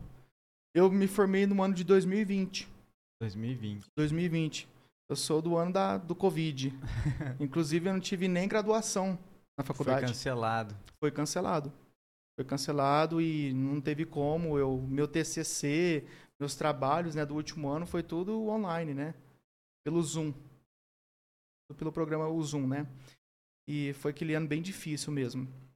Aí depois a gente voltou- veio pra cá, pra Três Mas Lagoas. quando você foi para para estudar no seminário e tal, eh, você ganhou uma bolsa para isso? Como que é? Pode Isso. contar sobre isso ou não? Pode, pode, é aberto isso, né? Isso é, é até muito bom entender, né? É Porque, assim, ó, um exemplo, hoje eu, eu penso assim, é, não é fácil para um solteiro já ir para um seminário, porque é um custo muito alto. E a pessoa que vai para o seminário, eu falo isso porque eu vi meu pai estudar seminário. Eu fiz seminário, mas fiz tudo de igreja, né? sim, Tipo, presencial, assim, mas é os cursos da igreja, é mais, bem mais fácil. Mas eu vi meu pai se formar também em quatro anos e, e, cara, pra ele foi muito difícil pela formação dele. E na época não tinha nem computador, ele teve máquina de escrever. Aí depois ganhamos um computador, conseguiu comprar um computador, aí fazia os trabalhos. Mas é um, é um estudo que ele ficava, cara, o dia inteiro. Tem vezes que não dormia pensando, é uns trabalhos longos, é um estudo. É puxado. Eu falo que quem é chamado, aguenta. sim, Quem não é sim. chamado fala assim, ó, não, acho que no, no segundo ano já fala, não quero isso aqui pra minha vida, não, porque realmente hebraico, grego é, é para é grego e hebraico mesmo. Aham. Porque pra quem faz o presencial e não desconsiderando o online, eu acho que é muito mais puxado. Tanto os gastos também, né, pastor? Que, e como foi esse suporte? Ou você teve que trabalhar, conciliar? Porque não é fácil, gente. Ainda Não. mais com esposa e talvez filha. É, não sei se foi planejado ou se foi Não foi presente de plane- Deus. Presente de Deus, não foi planejado. Ai, Deus do céu. E eu falo que é um, é um desafio, né? E assim, eu não tô desmerecendo e metendo a boca na metodista, mas assim, eu falo da realidade que eu vim. É, muita gente é enviada, mas não tem o cuidado do envio. Sim, Tá? sim. E eu falo que é muito complicado. Um exemplo, às vezes a- as denominações, agora é geral, e não é um. Tô com mágoa no coração, mas só fica a dica aí para para quem é líder, né? Os, líder, os grandes líderes, né? Sim. Você quer ver jovem, quer gente no ministério, invista. Porque tem um gasto, né, pastor? Eu acho que quando a pessoa. É igual quando o cara vai se formar para medicina e o cara só pode estudar, a formação dele é outra, cara. É. Ele, né, ele, ele vai. A base dele, ele não tem preocupação com outra coisa, ele tem que Sim. estudar. Como que foi isso? Pode contar para nós? Posso, posso sim. Vai ser uma alegria compartilhar essa experiência. Olha, foi quando, na verdade, eu não ia fazer o presencial em São Bernardo. Eu ia fazer o EAD no polo da cidade de Ribeirão Preto. Eu ia fazer o EAD Então sempre tem essa opção, né? Do. a Tem, metodista tem, tem. o online e ou tem um, o presencial. Isso, ela tem um online e tem um presencial, tem os dois. Então, aí eu, no último instante, já tinha passado o tempo de escolha minha, né, para mim fazer a, a qual das duas, né, é presencial e AD. Eu decidi, juntamente com a Larissa, em oração, a gente estava buscando muito de Deus e a gente tomou uma decisão, vamos para o presencial. E meu pastor estava esperando que seria o EAD. Lógico. Todo mundo, nossa família, esperava que era o EAD. E nós tomamos uma decisão. Pastor, nós vamos no presencial.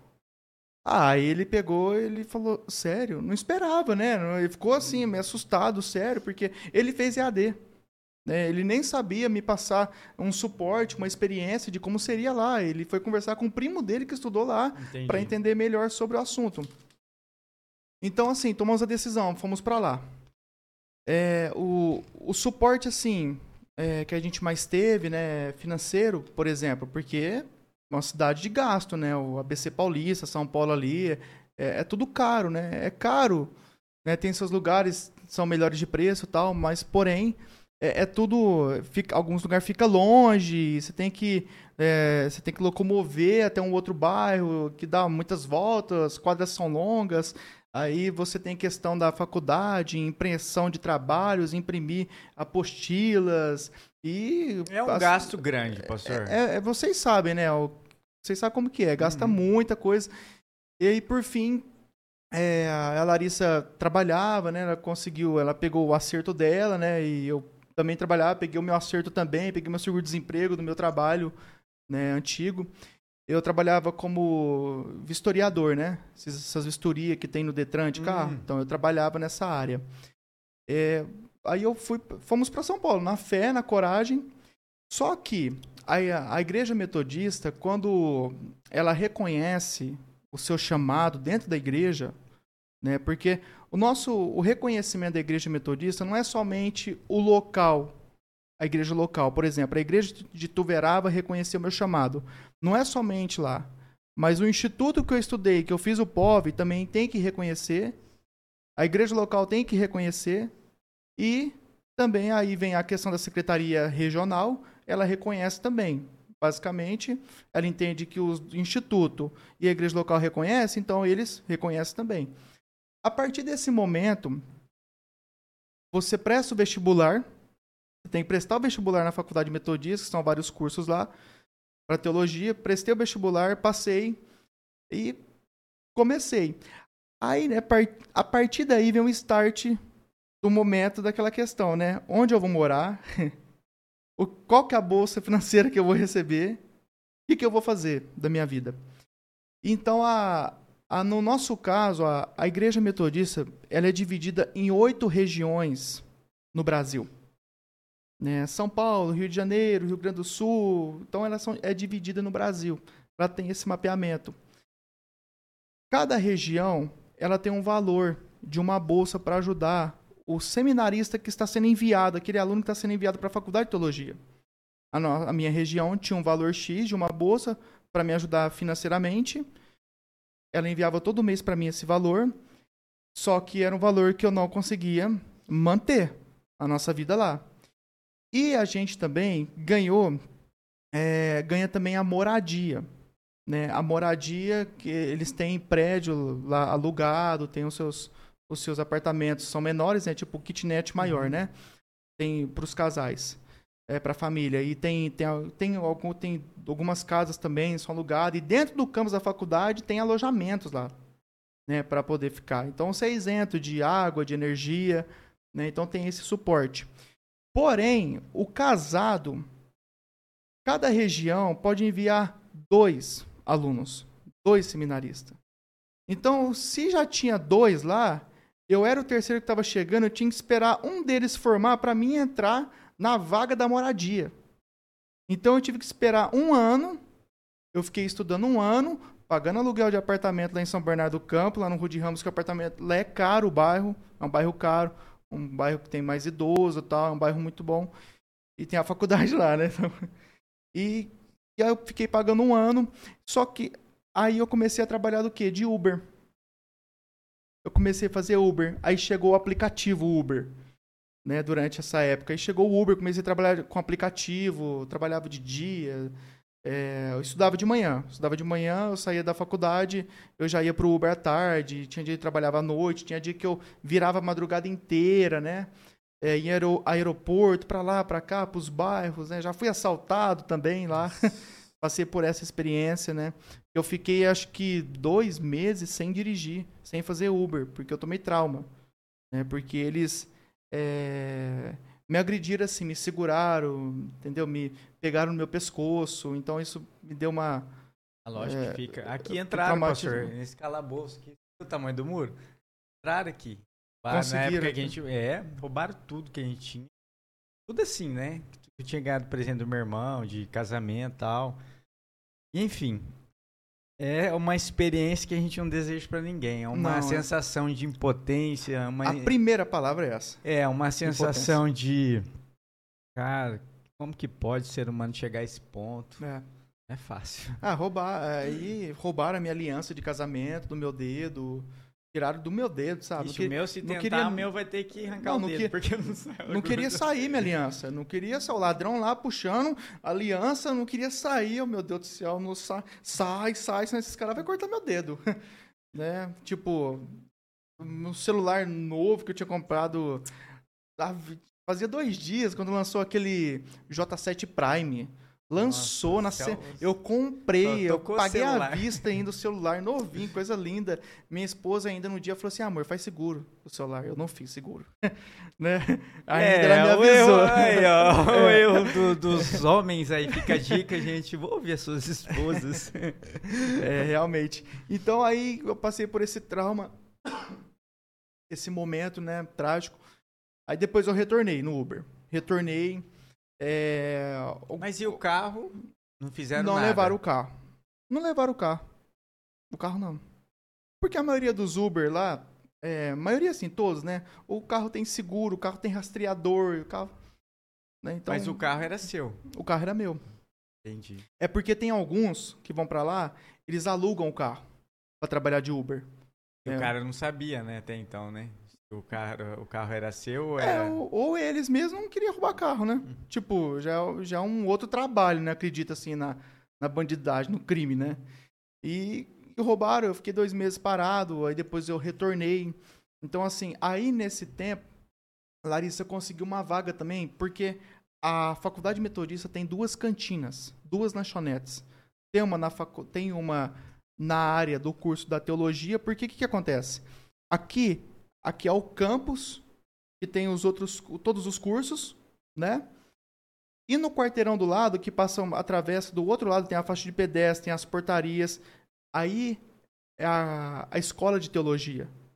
Então, é um espaço separado. Né? Então, tem uma lanchonete na escola de teologia e tem uma lanchonete no campus da Metodista. Que legal. E a Larissa conseguiu uma vaga nesse lugar, porque normalmente sempre dão essa vaga né, para as esposas que estão lá. E então, assim, é, o que elas vendiam, lucravam na semana, elas dividiam entre elas, acho que elas eram 12, 12, tre- 13, né? 13, 13 mulheres.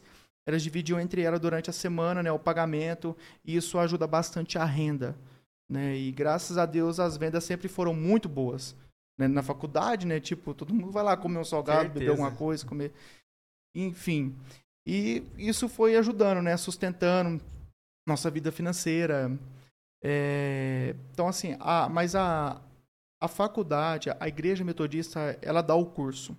Né? Você não paga nada pelo curso. Ela dá uma bolsa, no meu caso, da minha região, né, que é interior de São Paulo, Mato Grosso do Sul e o Triângulo Mineiro. Nesse caso, eles dão a bolsa para os seus alunos que estão lá. Eles têm um valor mensal para dar para a gente, né?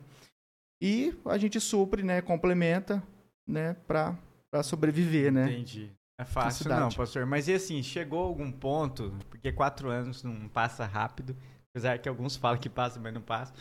E assim, o, é, é... É, mas assim, é muito intenso o estudo de quem, quem estuda teologia, eu falo que é um estudo muito intenso e desafiador, né? E chegou um ponto de querer desistir, pensar e falar que isso não era Não tô falando pra você falar agora como pastor, porque coração de pastor, gente, sempre vai ter aquele floreio. Tô brincando.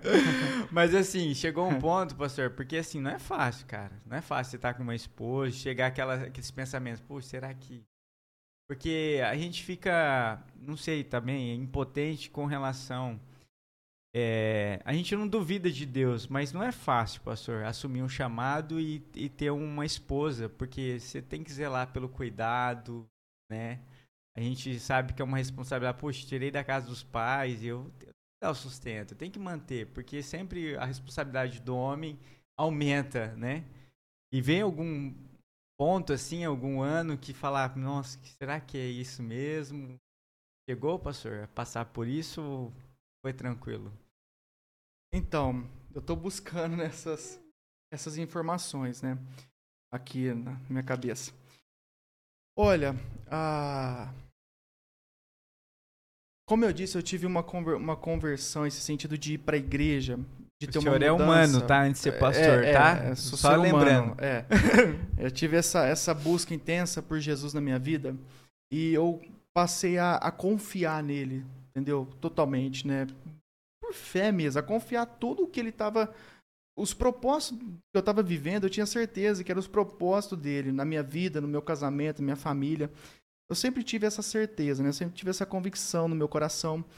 E é claro que só, eu tive um problema, né? Eu era muito apegado à minha família. A minha família, os meus pais, as minhas irmãs. né? Então, apegado no sentido assim, apega- de ter que É, mudar é, e é, falar, vou deixar meu apegado- berço. é, apegado de, de estar com eles todos os dias. Né? Para mim foi a minha maior dificuldade, né? A Larissa até sabe disso, foi eu romper né, esse cordão, cordão. umbilical. Uhum. Foi muito, mas muito difícil. Muito difícil a, a, sei lá, a ponto de chegar a pensar de mudar né, da modalidade do curso para o EAD. para morar em Tuverá, para ficar próximo deles. Então a gente sempre foi muito apegado, eu e meus pais. né? Então, assim, essas questões da. Você é o xodózinho do pai? É, Então, eu sou o primeiro, a né? esposa vai fa- Então é. Né? Eu, eu sou, então é. eu, sou, eu sou o primeiro. Ixi. Os caçula. Ah, não sei não, hein? Não É. sei não. Por meus avós, meu irmão é o cara. Tipo, deu uma bicicletinha. Você lembra da Monark? Lembra? Monark Lembra? era aquela tradicional, sabe? Aham. Ele ganhou uma Monark pequenininha, cara. Que eu achei, ô, que lá era uma relíquia, né? Incrível. Ô, não, eu falava, nossa, meu irmão ganhou uma dessa, eu não vou ganhar uma dessa. Então eu vou ter que perguntar pro meu avô o que que tá acontecendo, porque eu não sou assim na família. Mas, ó, pode saber, quando você vai lá, seus avós sentem algo A gente já tem que ligar pra eles mesmo, agora eu vou descobrir. Não, ela é mimada, ela é mimada. mimada. É, aquele dia da vovó, olha lá, ó. É, mas é, mas assim, é, então eu era muito apegado aos meus pais, muito. Meus pais em mim também, né? Até demais, né? Até Quando demais. você casou, você não chegou a fazer curso de para casais, casamento, nada? Quando eu casei? É, Ah, eu passei por um curso de noivado, né? mas é, não, não falaram que quando você casa tem que... Falaram. Falaram. Falaram, é. Não falaram assim, ó, quando casa, filho, ó, corta o cordão. Não falaram isso antes? Eu não cortei. Tipo, Deus Tem coisa que a gente ouve e fala assim, tá bom, mas se você vai aceitar, vai fazer. eu não cortei, é. Vixe, eu não cortei, foi muito difícil.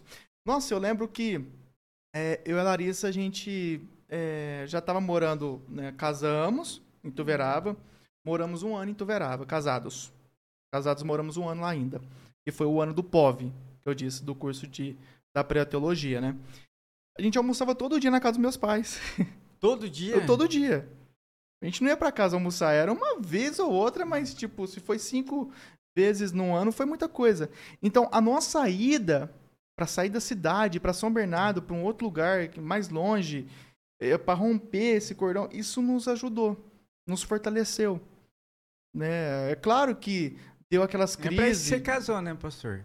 Exatamente. Exatamente. Exatamente. Então, assim, é, então aí foi muito bom essa nossa ida. A experiência que nós tivemos em São Bernardo, os quatro anos lá foram fantásticas.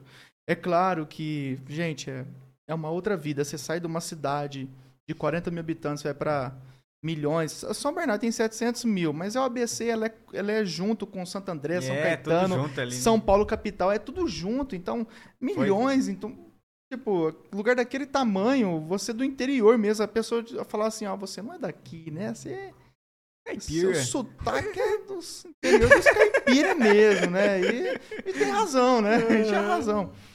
É, então, assim, é, o ponto de desistir, é, de chegar a pensar é, pela... Eu sempre tive um, um foco, assim, vai valer a pena. Entendeu? Eu sempre tive essa questão, é, vai valer a pena. Né? Mas é claro que vem os momentos das dúvidas, né? Nossa, pastor, não tem é- como. Tipo, você vai pra lá, você não sabe que igreja que você vai depois. Entendeu? Você não sabe que é, que lugar que você vai pastorear. Você não sabe a cidade que você vai.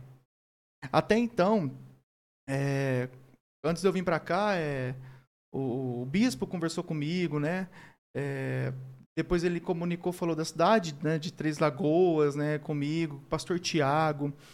É, eu nem conhecia Três Lagoas. Eu- nós viemos para cá pela primeira vez com a mudança já no caminhão.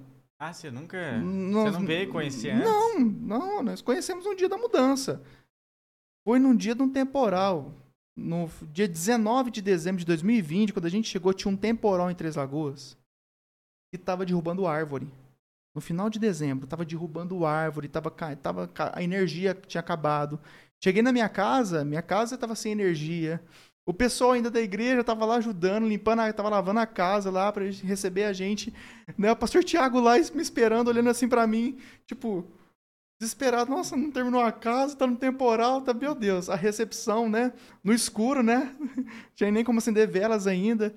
E sabe, aquele momento, falei, meu Deus, Três Lagoas, calor, tá caindo água. né? Porque virou. verdade, virou um lago só, verdade. Um lago, e lago bem grande, né? E então, assim, foi um tempo bem, bem, bem por fé mesmo. Foi bem pela fé que nós viemos para cá. né? Então, eu, eu- a gente sempre viveu esse propósito, né? De que Deus está no controle de tudo, Ele está... Ele preparou a igreja, preparou a- as pessoas, né? É, preparou também é, o pastor Tiago, porque é, o pastor Tiago faz sete anos que ele está aqui. Eu estou aqui com um ano e quatro meses. Né? Vem trabalhando até a forma de como nós trabalharmos junto como pastores. né? Então, isso vem trabalhando também. Isso tem sido tão bom. É, eu tenho crescido muito com isso a respeito. Né? Porque, normalmente, quando você sai da faculdade, é, você vai para uma igreja como pastor é, sozinho naquela igreja. Né? É, só isso, a só experiência você. não é boa. Eu falo que, que meu pai é, já pastoreava antes de ir pro seminário. Aí ganhou a bolsa, a gente foi pra Londrina, eu sou de Maringá. Aí é, meu pai é, recebeu a proposta de vir para Três Lagoas e assumir interino a igreja missionária e tal, mas não é uma boa experiência. Eu falo para um recém-formado. Eu acho que esse vínculo, esse acompanhamento, cara, perfeito. É perfeito porque você vai adquirindo experiência, vai adquirindo. Talvez não é ser é, é, pastor, como fala? Líder. É, pastor titular, É, pastor talvez não é pastor. Isso, talvez não é o seu chamado. Talvez é um auxiliar. Uhum. E nada né, errado nisso, né? Sim. Eu acho que. Pra não se frustrar, não. Né? Eu acho que isso é um aprendizado que vale a pena, né, pastor? São poucos que. Eu não sei, na metodista. Mas são poucos que têm esse cuidado. Essa benção que você ganhou de estar do lado de uma pessoa, porque geralmente as pessoas é enviado interino. Já cuida, né? Já é líder titular. É, normalmente a pessoa já quer ir como interino, né, também. Porque, Tem essa também. né, porque a, você já tá com esse desejo no coração, porque a maioria é assim, né, passa por isso, né, de ser interino na igreja. Entendi. Mas eu, eu falo que é um é outra experiência, é bem mais mais seguro. É mais seguro, com certeza. É e assim, um pode agregar o outro, né? Os dois estão jovens, né? O pastor tá com quantos anos? 29. Aí, ó. Pastor Tiago faz aniversário em julho também. Aí, ó, gente. Sabe aquela despesa que eu falei no começo do. Dobra. Dobra. Eu acho que em julho a gente pode fazer tudo um aniversário só. Verdade, aí, ó. Agora, Vamos fazer um churrasco só, né? É mais fácil. É mais Deus prático. céu, mais prático. Por quê? Também não. Nossa, e É o nosso é seu? aniversário, é verdade. Meu Deus, gente. Então. de casamento. Gente, você Mega esqueceu festa. meu aniversário. Lógico que não, não chegou? Não tem como esquecer. Ah, Hashtag briga de casais. Momento dos casais. Hashtag. Pera aí, só um Mas você minutinho. acredita que esse negócio de data a gente não tem mais problema com isso? Tipo assim, meu aniversário não. bicho, eu não sabia, ó, então nós temos problema com isso. Não tinha do casamento, mas Não do tinha, aniversário. não tinha. Olha, até o momento. Mas assim, é. Até perdi o que eu tava falando, você viu? É. A gente, pastor, quando a gente. Igual o negócio de casamento aí, é data. A gente já tem um outro nível de que, que dá de presente. Porque a gente já pergunta um pro outro: o que, que você quer ganhar, né? Pra gente não errar, sabe? Sim. Aquele negócio, o que você realmente quer. Então a gente já tá outro nível. Mas da data foi surpreendente. Vamos ter que fazer o de casais. É, fazer um curso aí, né? Mas e aí, pastor, o senhor veio pra cá, é um ano e. Um ano e quatro meses, Um né? ano e quatro meses, recente. Que tá sentindo da cidade? Sem falar com o coração de pastor, hein? Pelo amor de Deus, hein? Tá, tá. Seja humano. Sim, sim. Olha, eu vou. Eu vou dizer assim, é. Algo impressionante, algo.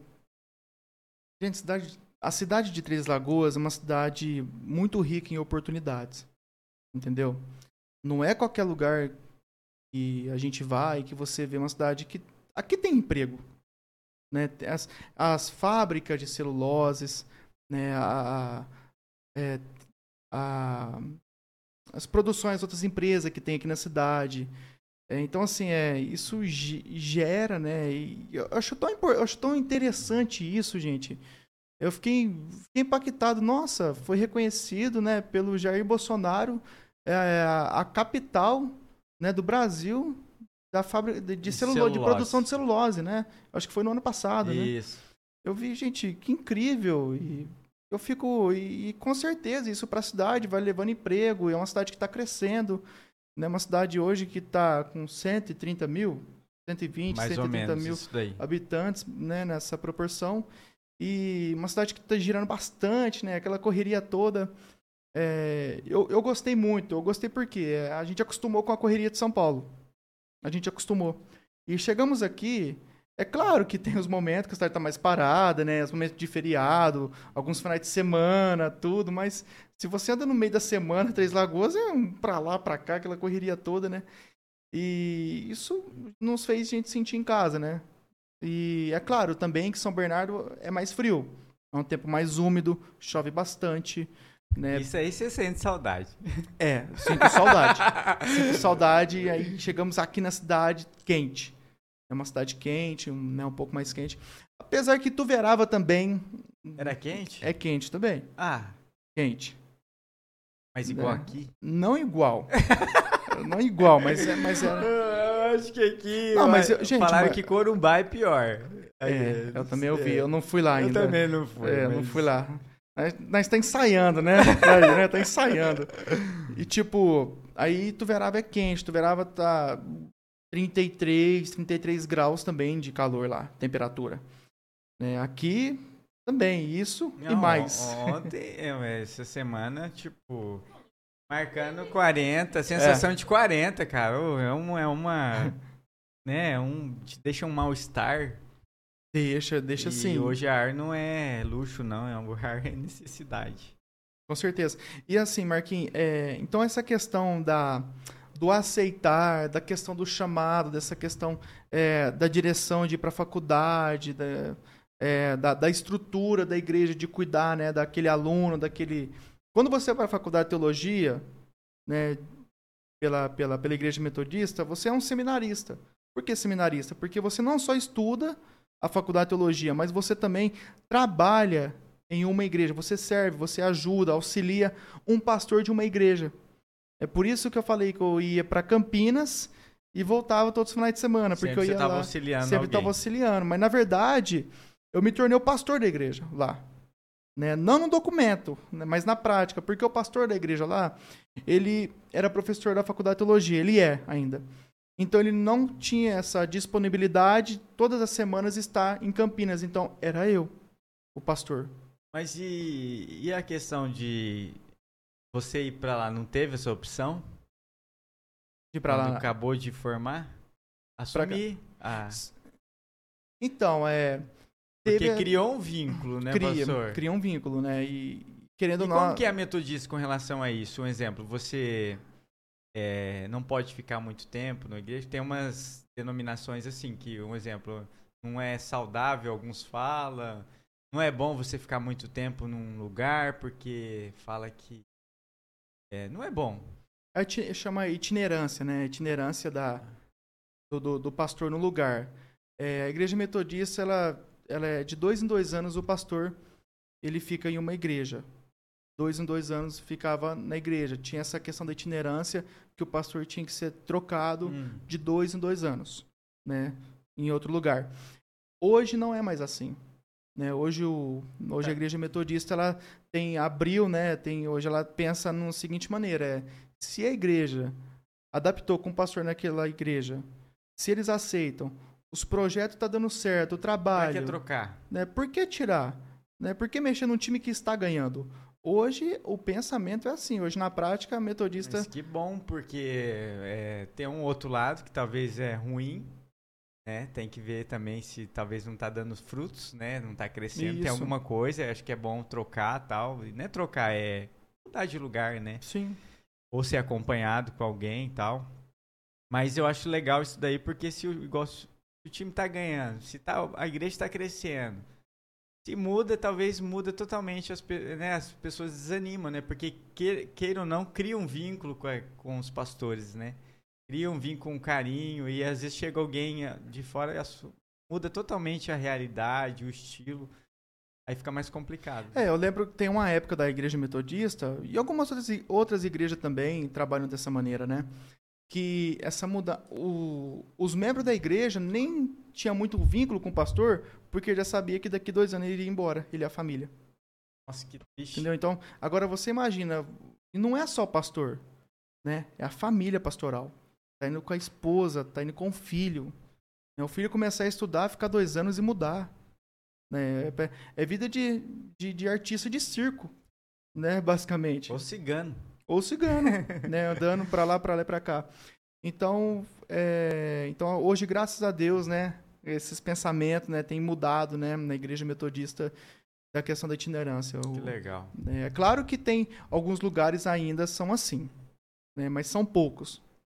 Tem uns lugares que são mais tradicionais ainda, São. né? Pastor, quer falar mais alguma coisa? Acrescentar mais alguma coisa? Ou estamos terminando? Queria que você divulgasse o que vocês estão com um projeto novo hoje, né? Eu sei que eu vou chamar ela aqui, sua esposa, a Larissa. Larissa, já está convidada, tá, Larissa, a gente fazer o podcast. Mas eu já queria que vocês falassem desse projeto novo, porque é um sonho, não sei, é, um- né, é um- é algo que vai agregar. Eu, eu penso que é, eu e a Raquel sempre tem orado nesse sentido da gente poder ter uma renda extra, sempre poder contribuir e, e pensar diferente, né? Algum, algumas pessoas têm vindo no podcast e, e às vezes é concursado e faz uma outra coisa para gerar mais renda. Eu acho Sim. isso, cara. Eu acho que isso que a- o mundo precisa. Porque a gente não se acomodar no que a gente tem. E eu não tô falando que a gente quer luxo, não. Mas a gente quer ter um futuro melhor. A gente quer poder pagar a conta que tá gerando esse ambiente gostoso. A gente quer ter qualidade de vida. A gente quer poder é, querer uma coisa e poder lá comprar, né? O, filho e a filha falam, pai, quero comprar. Porque eu, eu cresci num lar assim que eu não tinha tudo que eu queria. Sim. E nem hoje tenho tudo que eu quero, né? É, Tem, tem coisas que tem projeto a longo prazo. Mas você tem a possibilidade de dar e ter, eu quero dar para meus filhos aquilo que eu não tive. quero ter esse pensamento, ah, não tive, você não vai ralar pra ter, não, É, sabe? Mas é, eu sei que esse projeto nasceu faz pouco tempo, né? Ou não, Uhum. já vinham há anos aí. Pode falar, pastor? sim. A, a minha esposa, ela já, desde o ano passado, ela já, ela começou a trabalhar com, com os kits, né? Uns kits de, de relógio, pulseira, brinco, é, algumas roupas femininas, é, roupas masculinas, tudo virtual, a venda. Né? Aí depois de um tempo ela parou. Né? Ela conseguiu alguns meses, aí ela parou. É, e, e ela com esse sonho no coração. É, até então, há pouco tempo agora, uma, uma amiga dela, né, uma irmã, uma amiga, é, chegou para conversar com ela e, e falou do, do sonho dela de abrir um negócio junto com a minha esposa, com a Larissa. Né? Então, as duas, é, elas estão aí nesse novo projeto, né, na vida delas aí, de abrir uma loja de, de roupas infantis, né? Que legal. né? E na verdade, essas roupas já têm, já estão sendo vendidas. Né? A loja, a loja virtual hoje, ela chama Céu de Brigadeiro. Tem no Instagram. Céu de Brigadeiro. Acessa Dá uma aí. olhada lá, dá uma é... Acesse, tem alguns kits também. Chama, É. é. o arroba, entra aí, gente. A gente vai passar aqui embaixo pra vocês, arroba céu Céu de de Brigadeiro. brigadeiro. né? Então, essa tem um projeto aí. É céu de brigadeiro. de Brigadeiro. Céu de Brigadeiro. Né? Então aí logo, em nome de Jesus, vai, vai ter uma loja, um espaço físico para atender melhor, né? A- aos clientes, né? Então assim, é, então acesso aí vai ser legal. É, e, e assim, hoje é online, amanhã vai ter o físico, né, pastor? Que eu Sim. acho que isso que é legal e, e poder ser benção aí na vida de muita gente que... Esses sonhos eu acho que é legal, porque assim, queira ou não, complementa a renda, vocês vão poder projetar mais coisas, fazer mais coisas e gerar mais emprego, né, pastor? Exatamente, Porque gerar eu emprego. que Eu é acho, interessante. eu acho tão legal é, essa questão da, da- do pastor. É, do pastor é, também de empreender, né, de, de abrir algo, né, ter um, algum comércio, né, trabalhar com alguma outra coisa que possa complementar a renda, que possa, é, porque assim, o, o financeiro também não é só pra gente, a gente também entende que tudo é pra glória de Deus. né? Então, se é pra glória de Deus, queremos também usar esse recurso também ajudando as pessoas, né, de alguma forma, no emprego, como você disse também, de uma forma direta também. Né? Isso tá no coração da gente. Que benção, pastor. Obrigado pelo carinho. Quer falar mais alguma coisa? Bom, eu quero agradecer, né? Eu, Eu que quero- agradeço. Eu quero, Marquinha, agradecer né, a sua esposa Raquel, né, agradecer por esse momento estar aqui com vocês. Foi um, um tempo aí muito enriquecedor, né? É, trouxe alegria no nosso coração e é uma alegria muito grande de eu poder compartilhar uma pequena parte da minha história aí no podcast. É, vai ter o dois, gente, porque tem coisa que ele não falou. a volta, né? Mas assim, a gente vai ter ah, surgindo vários temas, pastor, e assim, quando surgir outra oportunidade, eu sei que também que para vocês é puxado e tal, porque o atendimento na igreja e sempre tem coisas para fazer, e você ceder um pouquinho do seu tempo aqui para nós, eu agradeço muito a Deus, obrigado pelo carinho. E a ideia do podcast é que que esse chamado que você teve que atinge o coração de quem está nos ouvindo, não talvez de ser pastor, gente, não é isso, mas de você entender que você tem um valor, tem uma vida, tem uma história, e essa história, se não tá boa hoje, ela pode ser mudada. né, Com pastor? certeza. Ela pode ser relevante. É, Deus não escolheu pessoas sábias, né? Deus é, escolheu pessoas simples, pessoas leigas, pessoas trabalhadoras, mas assim, pessoas total é, de temperamentos diferentes. E, e é isso que Deus faz. Deus muda pessoas, Deus muda totalmente as circunstâncias que você está vivendo. E é para isso que o podcast. Eu agradeço a Deus pelo seu testemunho, pela sua vida, pela sua história de vida. Amém. E eu sei que Deus tem ainda a acrescentar, pastor. Hoje a gente vê um coração de pastor, o jeito dele falar, o carinho. É, não é só o título, Sim, sim. que é o mais importante. É, é o carisma, é o jeito, e eu acho que isso ninguém tira, pastor. E isso é, é nato. Já vem de berço. Talvez as pessoas, é igual você está nos ouvindo hoje, talvez você não descobriu para aquilo que você foi chamado, ou a sua profissão. Mas fala para Deus, né? Porque hoje muita gente faz por causa do dinheiro. Eu acho que é muito mais relevante você fazer aquilo que você é chamado para fazer, porque a nossa história vai ser diferente, né? Até o jeito de ajudar as pessoas é diferente, né? Até o atendimento, não sei se vocês, é, aqui, infelizmente ou felizmente agora está mudando muito o conceito, mas quando a gente vai para fora, a gente vê que o atendimento é diferenciado. Aqui está mudando esse sistema. Aqui é muito complicado. As pessoas acham que está fazendo um favor para nós, né? E, e, esse jeito de atender, eu falo que, cara, quer ganhar uma pessoa atender bem, né, pastor? Atendimento. O atendimento faz a total diferença. Mas obrigado, obrigado, é, pastor Felipe, Larissa. Ah, aprendi, ó. Obrigado minha esposa. Deus abençoe. É, o aniversário vai, vai ter presente. festa também, né? Depois? Festa, vai ter Tanto festa, de né? aniversariante, né? tem que fazer uma mega festa. Mas obrigado aí, pastor. Obrigado, Deus Marquinhos. abençoe, um abraço à sua família, é, a todos que estão nos ouvindo hoje e compartilha, gente. A gente precisa de a gente precisa de pessoas. Obrigado pelo carinho. Fique na paz. Valeu, gente. Até mais.